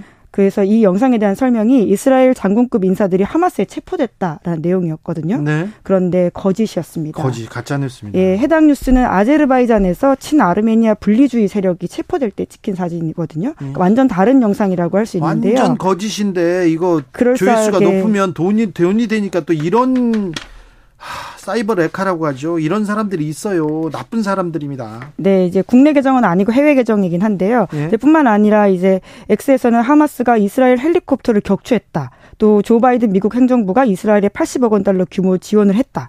뭐 이런 식의 문서 사진이 나돌았는데 다 가짜입니다. 네. 이제 이런 식으로 전쟁 국면에서 특히나 5억 명이 넘게 쓰는 소셜 미디어 X가 이제 큰 나쁜 영향을 미치고 있다라는 지적들이 계속 나오고 있습니다. 근데 이 허위 정보로 큰 뭐 충돌이 있을 수도 있거든요. 그리고 또 지금 전쟁 상황이잖아요. 그래서 심각한 문제로 이어질 수 있었어요. 네. 어, EU도 X를 가짜 뉴스 최대 선전장으로 지목했습니다. 네, EU 집행위원회가 지난달에 발표한 내용인데요. 네. 러시아발 허위 정보에 타깃이 될 가능성이 큰 폴란드, 슬로바키아, 스페인 이 세 나라의 온라인 플랫폼 여섯 개를 조사했는데 X가 허위 정보 유포율과 유포지 비율 모두 가장 높았다. 이렇게 지적을 했습니다. 네. 뿐만 아니라 지난 5월에 미국 증시를 급락하게 했던 펜타곤 폭발 가짜 사진이 있거든요. 네. 이미 국방부 청사가 폭발했다라는 사진인데 가짜입니다. 이것도 이제 X를 통해서 주요하게 유포됐다라고 합니다. 예, 특히 일론 머스크에 대한 책임을 묻는 목소리가 강한데요. 일론 머스크가 트위터를 인수한 이후에는 더욱더 허위 정보 유포에 취약한 구조가 됐다라는 지적이 많이 나오고 있습니다. 네. 이제 원래 이제 블루 계정이라고 해서 블루 체크가 붙어 있는 것은 공식 계정으로 인식하고 더욱더 열심히 조금 정보를 나르는 것들이 있는데 네. 이제 일론 머스크가 들어오고 나서부터는 그러니까 돈만 8달러만 내면 누구든 블루 체크를 받거든요. 그러다 보니까 이제 가짜 뉴스 퍼나르는 사람들이 돈 내고 자꾸 진짜로 오인받게 정보를 내보내고 있다라는 지적이 나오고 있고요. 네. 뿐만 아니라 지난해에는 일론 머스크가 이제 콘텐츠 조정팀을 이제 와해시켰는데요. 이것도 가짜 뉴스 확산을 부추기고 있다라는 지적이 나오고 있습니다. 네. 아, 참. 이 가짜 뉴스가 엄청난 영향을 미치기도 하거든요. 물론 악영향을 미칠 때 지금 심각한데. 아, 최근에 메타에서도 게시물을 삭제하는 사건이 있었습니다. 네, EU 경고 때문인데요. 그러니까 메타는 이제 트위터, 그러니까 X와는 다르게 이제 주커버그가 운영하고 있는 회사이거든요. 페이스북, 인스타그램. 그렇죠. 이제 예. 여기서는 여기서 또한 가짜뉴스 유포가 문제가 되어서 지적을 받고요. 3일 동안 80만 건 가까운 건을 삭제했다라고 합니다. 네. 그러니까 소셜 미디어가 아무래도 가짜 뉴스에 취약할 수밖에 없는데 적극적인 대응이 굉장히 중요하다라고 하는 것을 우리가 알 수 있는데요. 특히나 EU에서는 앞으로 이제 빅테크에 대해서 유해 콘텐츠에 대해서는 더욱더 강경하게 대응할 거다라는 입장을 밝히고 있거든요. 네. 이제 그래서 메타가 움직인 것 같은데요. 이제 X에서도 이제 최근에 어, 그 관련된 협조를 하면서 일부 계정들을 삭제하고 콘텐츠도 이제 막았다라고는 합니다. 네. 이명박 정부 때 이 SNS를 어떻게 이- 통제할 것인가에 대한 고민이 많았어요. 많았는데 지금은 SNS 그리고 유튜브가 더 많이 더 많은 사람들이 이용하는 그런 컨텐츠고 이 유튜브나 SNS를 통해서 뉴스를 접하는 사람들이 많지 않습니까? 이 부분은 가짜 뉴스는 이렇게 선별 선별을 하고 가짜 뉴스는 또 없애도록 노력해야 될 텐데 또 표현의 자유 문제하고 또 맞물리기 때문에 굉장히 어려운데요. 음, 국제적으로는 이 문제를 어떻게 대하는지, 그리고 윤석열 정부는 어떻게 대하는지 저희가 자세하게 이렇게 탐구하고 있다가 계속해서 말씀해 드리겠습니다. 기자들의 수다 은지옥기업 김은지 기자 함께 했습니다. 감사합니다. 네, 고맙습니다. 교통정보센터 다녀오겠습니다. 임초희 씨.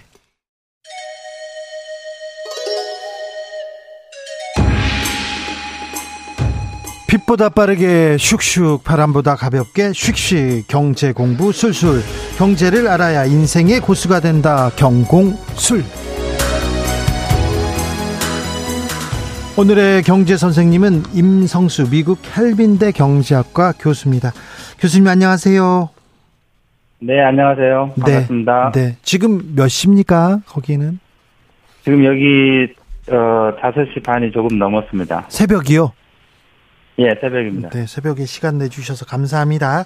자, 이스라엘 하마스 전쟁입니다. 전쟁인데 전쟁 발생 이후에 지금까지 국제 경제에 어떤 영향을 미쳤습니까?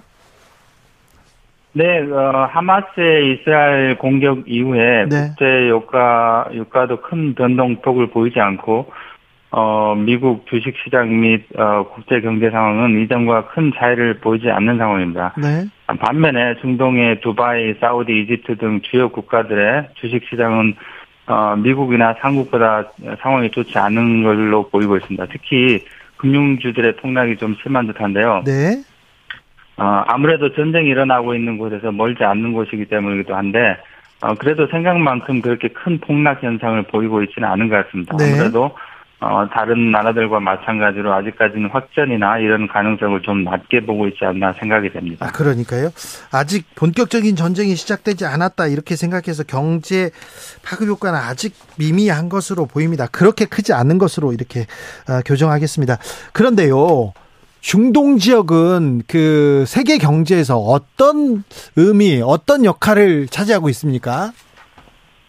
예, 중동을 이제 너무 이렇게 포괄적으로 어, 보시는 경향이 있고 중동 산유국들로 다 이제 똑같이 보는 경향인데 네. 예를 들어서 뭐 제가 미국에 살고 있지만 아, 미국 사람들이 아시안 사람을 잘 구분을 못합니다. 중국인과 한국인을 구분 못하고 중, 한국인과 일본인을 구분 못하듯이 네. 근데 이제 이스라엘과 팔레스타인은 일단 산유, 산유국으로 분류가 되지 않은 상, 않고 있고요. 예. 어, 이스라엘에서 천연가스가 생산되긴 하는데 아, 이웃 국가인 요르단과 이집트에 조금 수출을 하는 정도입니다. 네. 어, 대신 이스라엘의 주요 수출품은 어, 가공된 다이아몬드입니다. 한국으로 치면은 어, 반도체 같은 주요 먹거리 산업이고 소자 수, 수출 상품이라고 할 수 있습니다. 아, 다이아몬드가요? 아, 이스라엘 예 이스라엘 전체 수출액의 25% 정도를 차지하고 있고 어, 미국이 주 고객이고 한국도 수입을 하고 있습니다. 네. 아, 근데 이 문제는 이게 고가의 상품이라 경기에 굉장히 민감한 편이고 꼭 없어도 되는 상품이라 어, 전쟁으로 공급망에 차질이 생겨도 국제 경제에 큰 영향을 미치지는 못한, 못합니다. 그렇죠. 어, 미국에서, 예, 미국에서 이제 주로 어, 프로포즈용으로 구매를 하는데 뭐 경기가 안 좋으면 프로포즈를 좀 늦게 하면 되니까요. 네, 그러니까요. 어, 예, 최근에는 근데 이제 군 무기 수출로 상당한 수입을 올리고 있는데, 어, UAE, 요르단, 모로코, 수단 등과 수교를 했고, 어, 이런 나라들에게 이미 무기 수출을 하고 있기도 합니다. 그래서, 어, 이제, 물론 UAE가 주 고객이긴 하겠지만은, 2021년 기준으로 이들 국가에 수출한 드론이랄지 군무기 수출 규모가 거의 4조 원 규모인 것으로 알려져 있습니다. 그래서 사우디를 비롯한 아랍 산유 국가들이, 어, 이스라엘하고 수교를 하는, 어, 하려는 이유 중에 하나라고 볼 수 있으면, 볼 수 있다고 하- 생각할 수 있습니다. 네. 아무래도 국제 유가가 들썩거리지 않을까 이렇게 염려하는 사람들이 많은데요. 어, 지금은 크게 수급의 시장이 없는 것 같습니다만 앞으로는 국제 유가는 어떻게 전망하십니까? 오일 쇼크 걱정하는 사람들도 있습니다. 네, 어, 결론적으로 말씀드리면, 이제 어떤 분들은 뭐, 배럴당 150, 150달러까지 오를 것이라고 하는 분들도 있는데, 이제 저는 유가가 배럴당 뭐, 150까지 오르게 될 가능성은 좀 낮다고 보고요. 물론 이제 앞으로 전쟁이 어떤 식으로 진행될지에 따라서 유가가 결정되겠지만은, 네. 어, 현재 그런 이유가 나는 이유가 지금부터 거의 정확히 50년 전에 제가 그러니까 1973년 10월 4차 아랍 전쟁의 결과죠.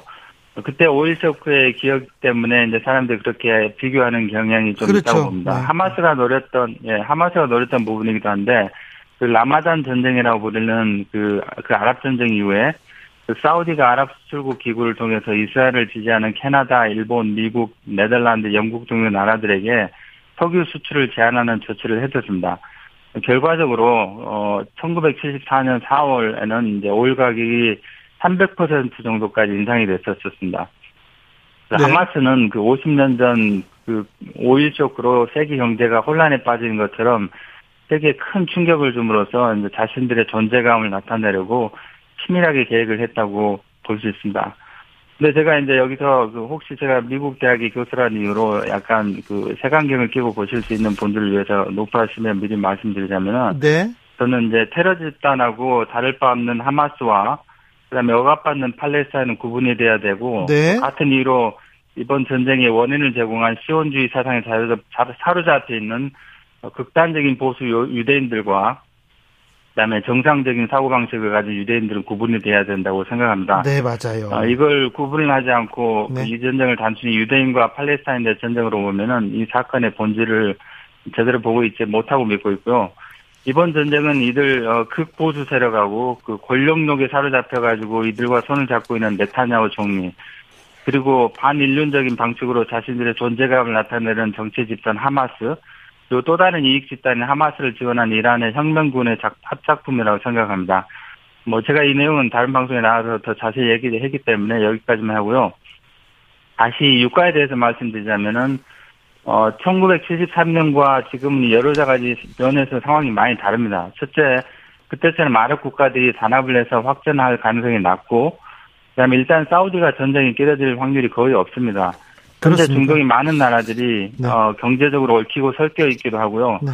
어, 그리고 그때부터 각 나라들의 경제적 파이가 많이 커진 상태여가지고 네. 경제적 실리 추구를 하는 경향이 큽니다. 네. 물론 시리아나 레바논의 참전 여부는 아직까지 지켜봐야 하겠지만은 어, 시리아 같은 경우도 아직 자국 내전 문제로도 아주 이미 골치가 아픈 상태입니다. 사우디 빈살만 왕세자는 어, 하마스는 아니고요. 팔레스타인 지지를 선언했습니다. 아무래도 어, 사우디의 지지가 이 전쟁을 조금 억제할 수 있지 않을까요? 그리고 또 유가에 대해서도 좀 영향을 미치지 않을까요? 네, 사우디 빈살만 왕세자는 어, 네옴시티를 비롯해서 사우디 전반에 걸쳐 탈석유화 시대를 어, 하려고 준비 중에 있습니다. 네.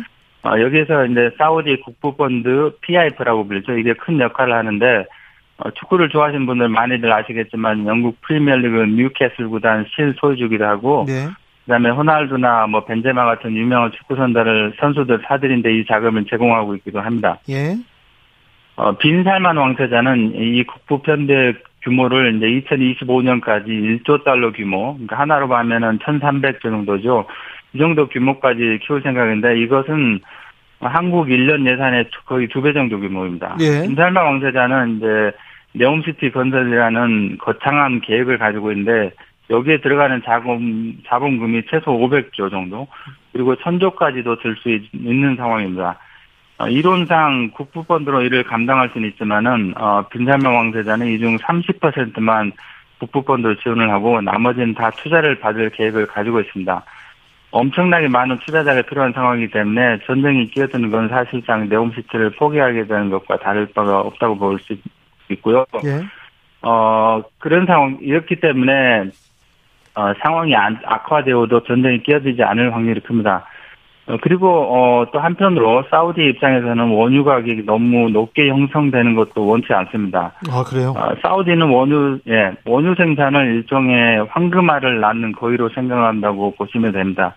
어, 너무 높은 원유 가격이 당장은 좋지만은 세계 각국의 탈석유화를 가속화할 위험, 위험이 있고, 어, 그렇기 때문에 공급량 조절을 통해서 적정 원유 가격을 형성하고, 형성하기 원하고 있다고 볼 수 있습니다. 어, 또 다른 한편으로는 그 사우디가 사빅이라는 회사를 통해 가지고 석유화학 제품 생산도 늘리고 있는데요. 어, 이제 워- 석유화학 제품은 이제 원재료가 원유가 되겠죠. 그렇기 때문에 원유 가격 인상은 어, 석유화학 제품의 수익성을 또 떨어 떨을 떨을 떨을 수가 있, 있, 게 됩니다. 네.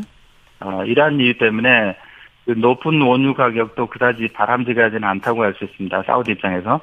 그래서 사우디는 이제 공급량 조절을 통해서 원유 가격 통제를 할 수 있는 능력이 있고, 어, 뭐, 150불이랄지 이런 정도까지 가- 가게 내버려 두지는 않을 확률이 큽니다. 네. 그런데 전쟁 때문에 사우디가 영향을 받을까요? 사우디 네옴시티 프로젝트에 투자하거나 이게 관여하는 국내 건설사들 많은데요. 우리 건설업계 괜찮을까요? 타격받지 않을까요? 네, 사우디의 어 팔레스타인 어, 어 지지를 선언했지만 이게 이제 하마스를 지지하는 선언은 아니고 그 이미 그, 그 최근 건설업 같은 경우는 어 최근 높은 금리로 인해 가지고 어 감적 금융 시장에서 자금 조달 비용이 커졌을 거라고 생각되는데 어 건설업 차입금 평균 이자율이 금리의 높낮이하고 상관없이 다른 산업에 비해 어, 이미 높은 수준을 유지하고 있는 것으로 알고 있습니다. 어, 그래서 이전부터 간접 금융시장에서 조달 여건이 좀 어려웠던 걸 알고 있는데, 어, 건설업이라는 것이 수주 후에 건설이 완공될 때까지 보통 회사채 발행을 통해 자금 조달을 하고 있는 걸로 알고 있는데, 제가 조금 우려스러운 거는, 어, 필요 이상의 전쟁에 대한 공포심 때문에 이 건설 회사들의 자금 조달에 조금 더 어려움이 생기지 않을까 하는 점입니다. 네. 이러한 점에서 저 정부의 관심과 지원이 좀 필요하지, 필요한 상황이지 않는가 생각이 됩니다. 음, 금융시장은 크게 도발하, 아, 동요하지는 않는 것 같아요. 저 하마스의 도발에 대해서. 그런데 아무래도 전쟁 일어나고 국내 경제 지표에는 좀 영향을 미칠 것 같은데요. 어떻게 보십니까? 국내 경제는 어떤 영향을 미칠까요? 이 전쟁. 국내 그, 그 실물 경제 같은 경우, 네. 이제, 아, 아무래도 그 미- 미국처럼 아직까지 큰, 어, 영향을 보이고 있지는 않은 것 같은데, 네, 네. 미국, 제가, 미국 얘기를 먼저 뭐좀 하- 해가지고, 어, 얘기를 좀 해야 되겠, 네네. 미국이 아무래도 미- 한국 경제에 많은 영향을 주기 때문에요. 네. 어, 미국 경제는 2000년대 들어와서 크게 두 번의 경제 위기를 경험했었습니다. 네. 어, 2008년 금융위기, 2020년 팬데믹, 그리고 그 이후에는 인플레이션과 미국 연준의 물가 인한 고금리 현상을 겪고 있는데요. 그 20세기 가장 위대한 경제학자 중 한 명이라는 이제 케인즈가 있죠. 그 사람은 그 인간은 경제적 의사 결정을 하는 데 있어서 동물적 본능으로 견정을 한다고 했습니다. 네. 그래서 예를 들어서 경기 침체라는 것은 미래에 대한 두려움을 가져오고 어, 이는 이제 소비자들의 소비 감소를 어, 어, 유발시키고 또 이는 더 나아가서 시장에 더 큰 두려움을 가지고 해서 나중에는 이제 걷잡을 수 없을 만큼 경제가 구렁텅이로 빠진다는 그런 이론이죠. 네. 어, 근데 최근에는 이제 한국에, 특히 한국에 뭐 유튜브 경제 채널도 많이 생기고, 어, 이래가지고 많은 분들이 경제 지식이 아주 많이 높아졌습니다. 뭐, 제가 뭐 한, 작년에 처음 이제 오랫동안 한, 미국을 떠난, 한국을 떠난 지 30년이 됐는데 거의 작년에 뭐 한국을 이제 그, 그간 많이 왔다 갔다 하- 하지 않았습니다. 작년에 처음 이제 오랜만에 한국을 갔는데, 아, 그 깜짝 놀랄 정도로 그 한국 분들의 경제 지식이 많이 높아졌더라고요. 아, 그렇습니까? 이러한 현상이 네. 예 이러한 현상이 어, 소비자들이 더 이상 이제 아, 그 케인즈가 얘기했던 그 동물적 본능에 의해서 의사 결정을 하지 않을 확률이 높아졌음을 의미한다고 할 수 있습니다. 네. 어, 특히 이제 몇 번의 경제 위기를 겪으면서 어, 시장의 내성이 많이 생긴 생겼다고 할 수 있겠죠. 그래가지고 이제 웬만한 충격에는 시장이 크게 흔들지 않아 보이고 또 설령 흔들려도 금방 회복이 되는 현상을 어, 보게 됩니다. 음. 약간 다른 얘기지만 연준이 금리 인상을 통해 가지고 물가를 잡기 힘든 이유 중에 하나라고 어, 보고 있는데요.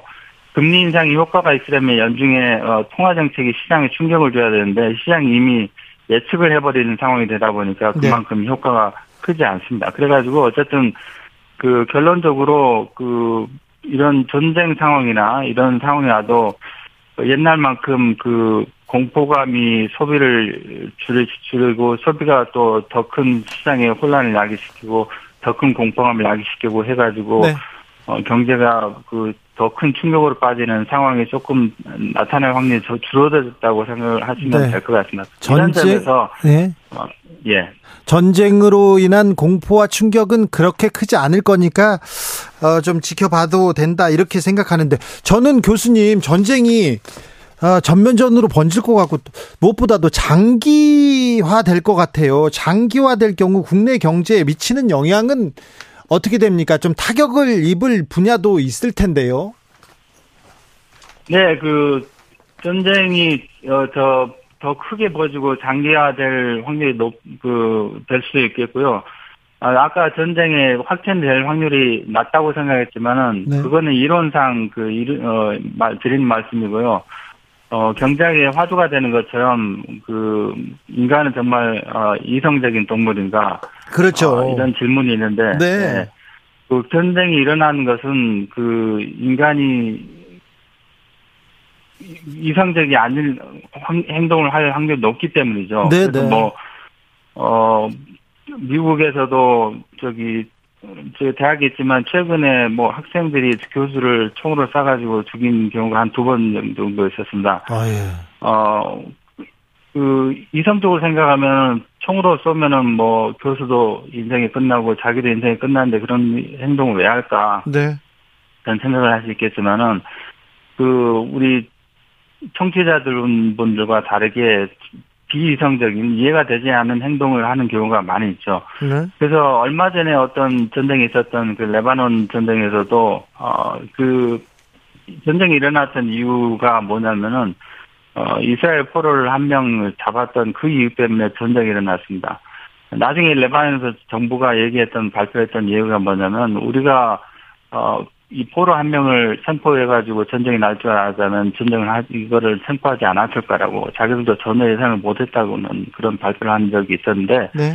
이런 식으로 전쟁이라는 것은 정말 우리가 예측할 수 없는 상황에서 발생하기 때문에 제가 확률이 낮다고 하는 것은 네. 전쟁이 어, 또 확전되지 않을 확률이 크다는 그런 얘기를 이론상 얘기할 뿐이고 알겠습니다. 네, 네. 그- 일체적으로 네. 예. 어쨌든 그 질문으로 돌아와가지고 네. 타격을 입을 분야는 어 이제 잘 모르신 분도 꽤 되시는 것 네. 같은데 한국의 정제유 및 그 석유 제품 아니 그 석유 제품이 예.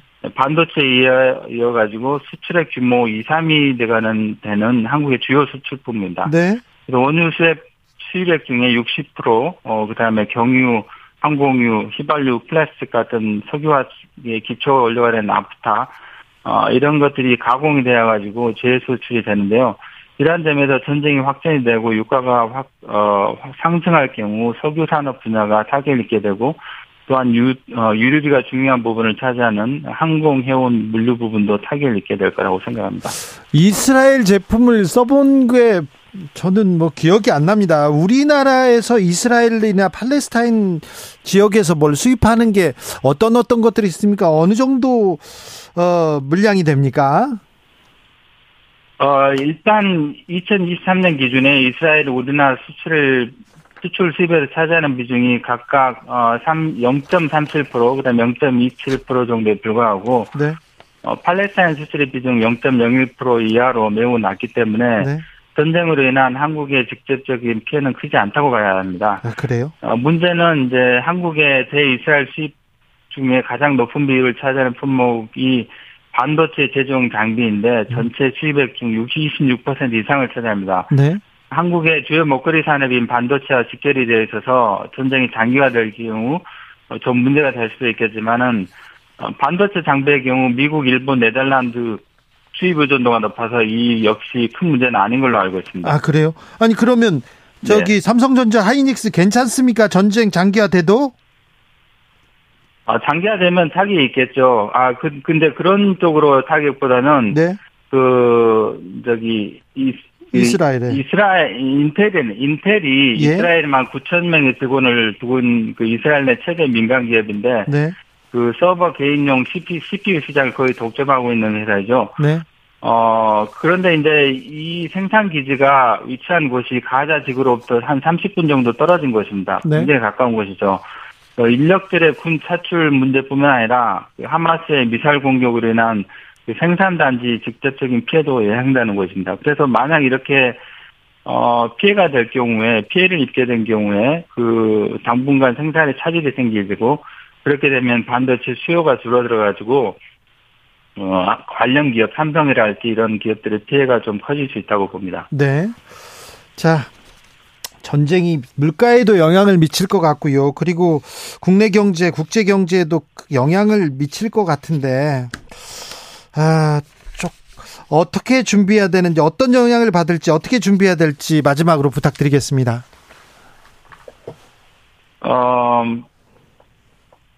그, 이제 그러지를 바라지는 않겠지만, 네. 환율의 급등으로 인해가지고, 어, 뭐, 한국 분들이 많은 이제 피해를 볼 수 있을 거라고 생각하고, 아, 환율. 어, 또 이제, 예, 환율 급등이 그 일단 어 전쟁이 장기화될 경우에는 네. 어 안전 자산에 대한 선호도가 늘어나게 된다. 그래서 네. 미국 자산이랄지 어, 달러와 그다음에 금. 국채 이런 것들이 에, 인기가 금도 그렇고요. 네.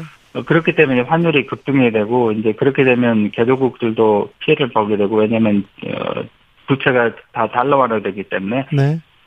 그다음에 이제 한국 경제도 옛날 같으면 고환율의 이익을 보겠지만은 어, 수입품 가격의 급등으로 이제 좋지 않은 영향을 받을 게 불명하고요. 어, 무엇보다 이제 격화되고 어, 장기간 장기간 이어지는 전쟁 의원에 가지고 이제 미래에 대한 불확실성이 커질 경우에 네. 어, 아까 말씀드린 것처럼 어, 어떤 소비와 투자의 감소를 가져오고 네. 아무리 내성이 그럼 세계 시장이라고 해도 네. 결국은 이제 경기의 침체를 피하지 못할 확률이 높게 되죠. 시간이 다 됐네요. 어, 임성숙 네, 이제- 교수였습니다. 감사합니다. 말씀. 네, 감사합니다. 네. 내일 다시 돌아오겠습니다. 주진우였습니다.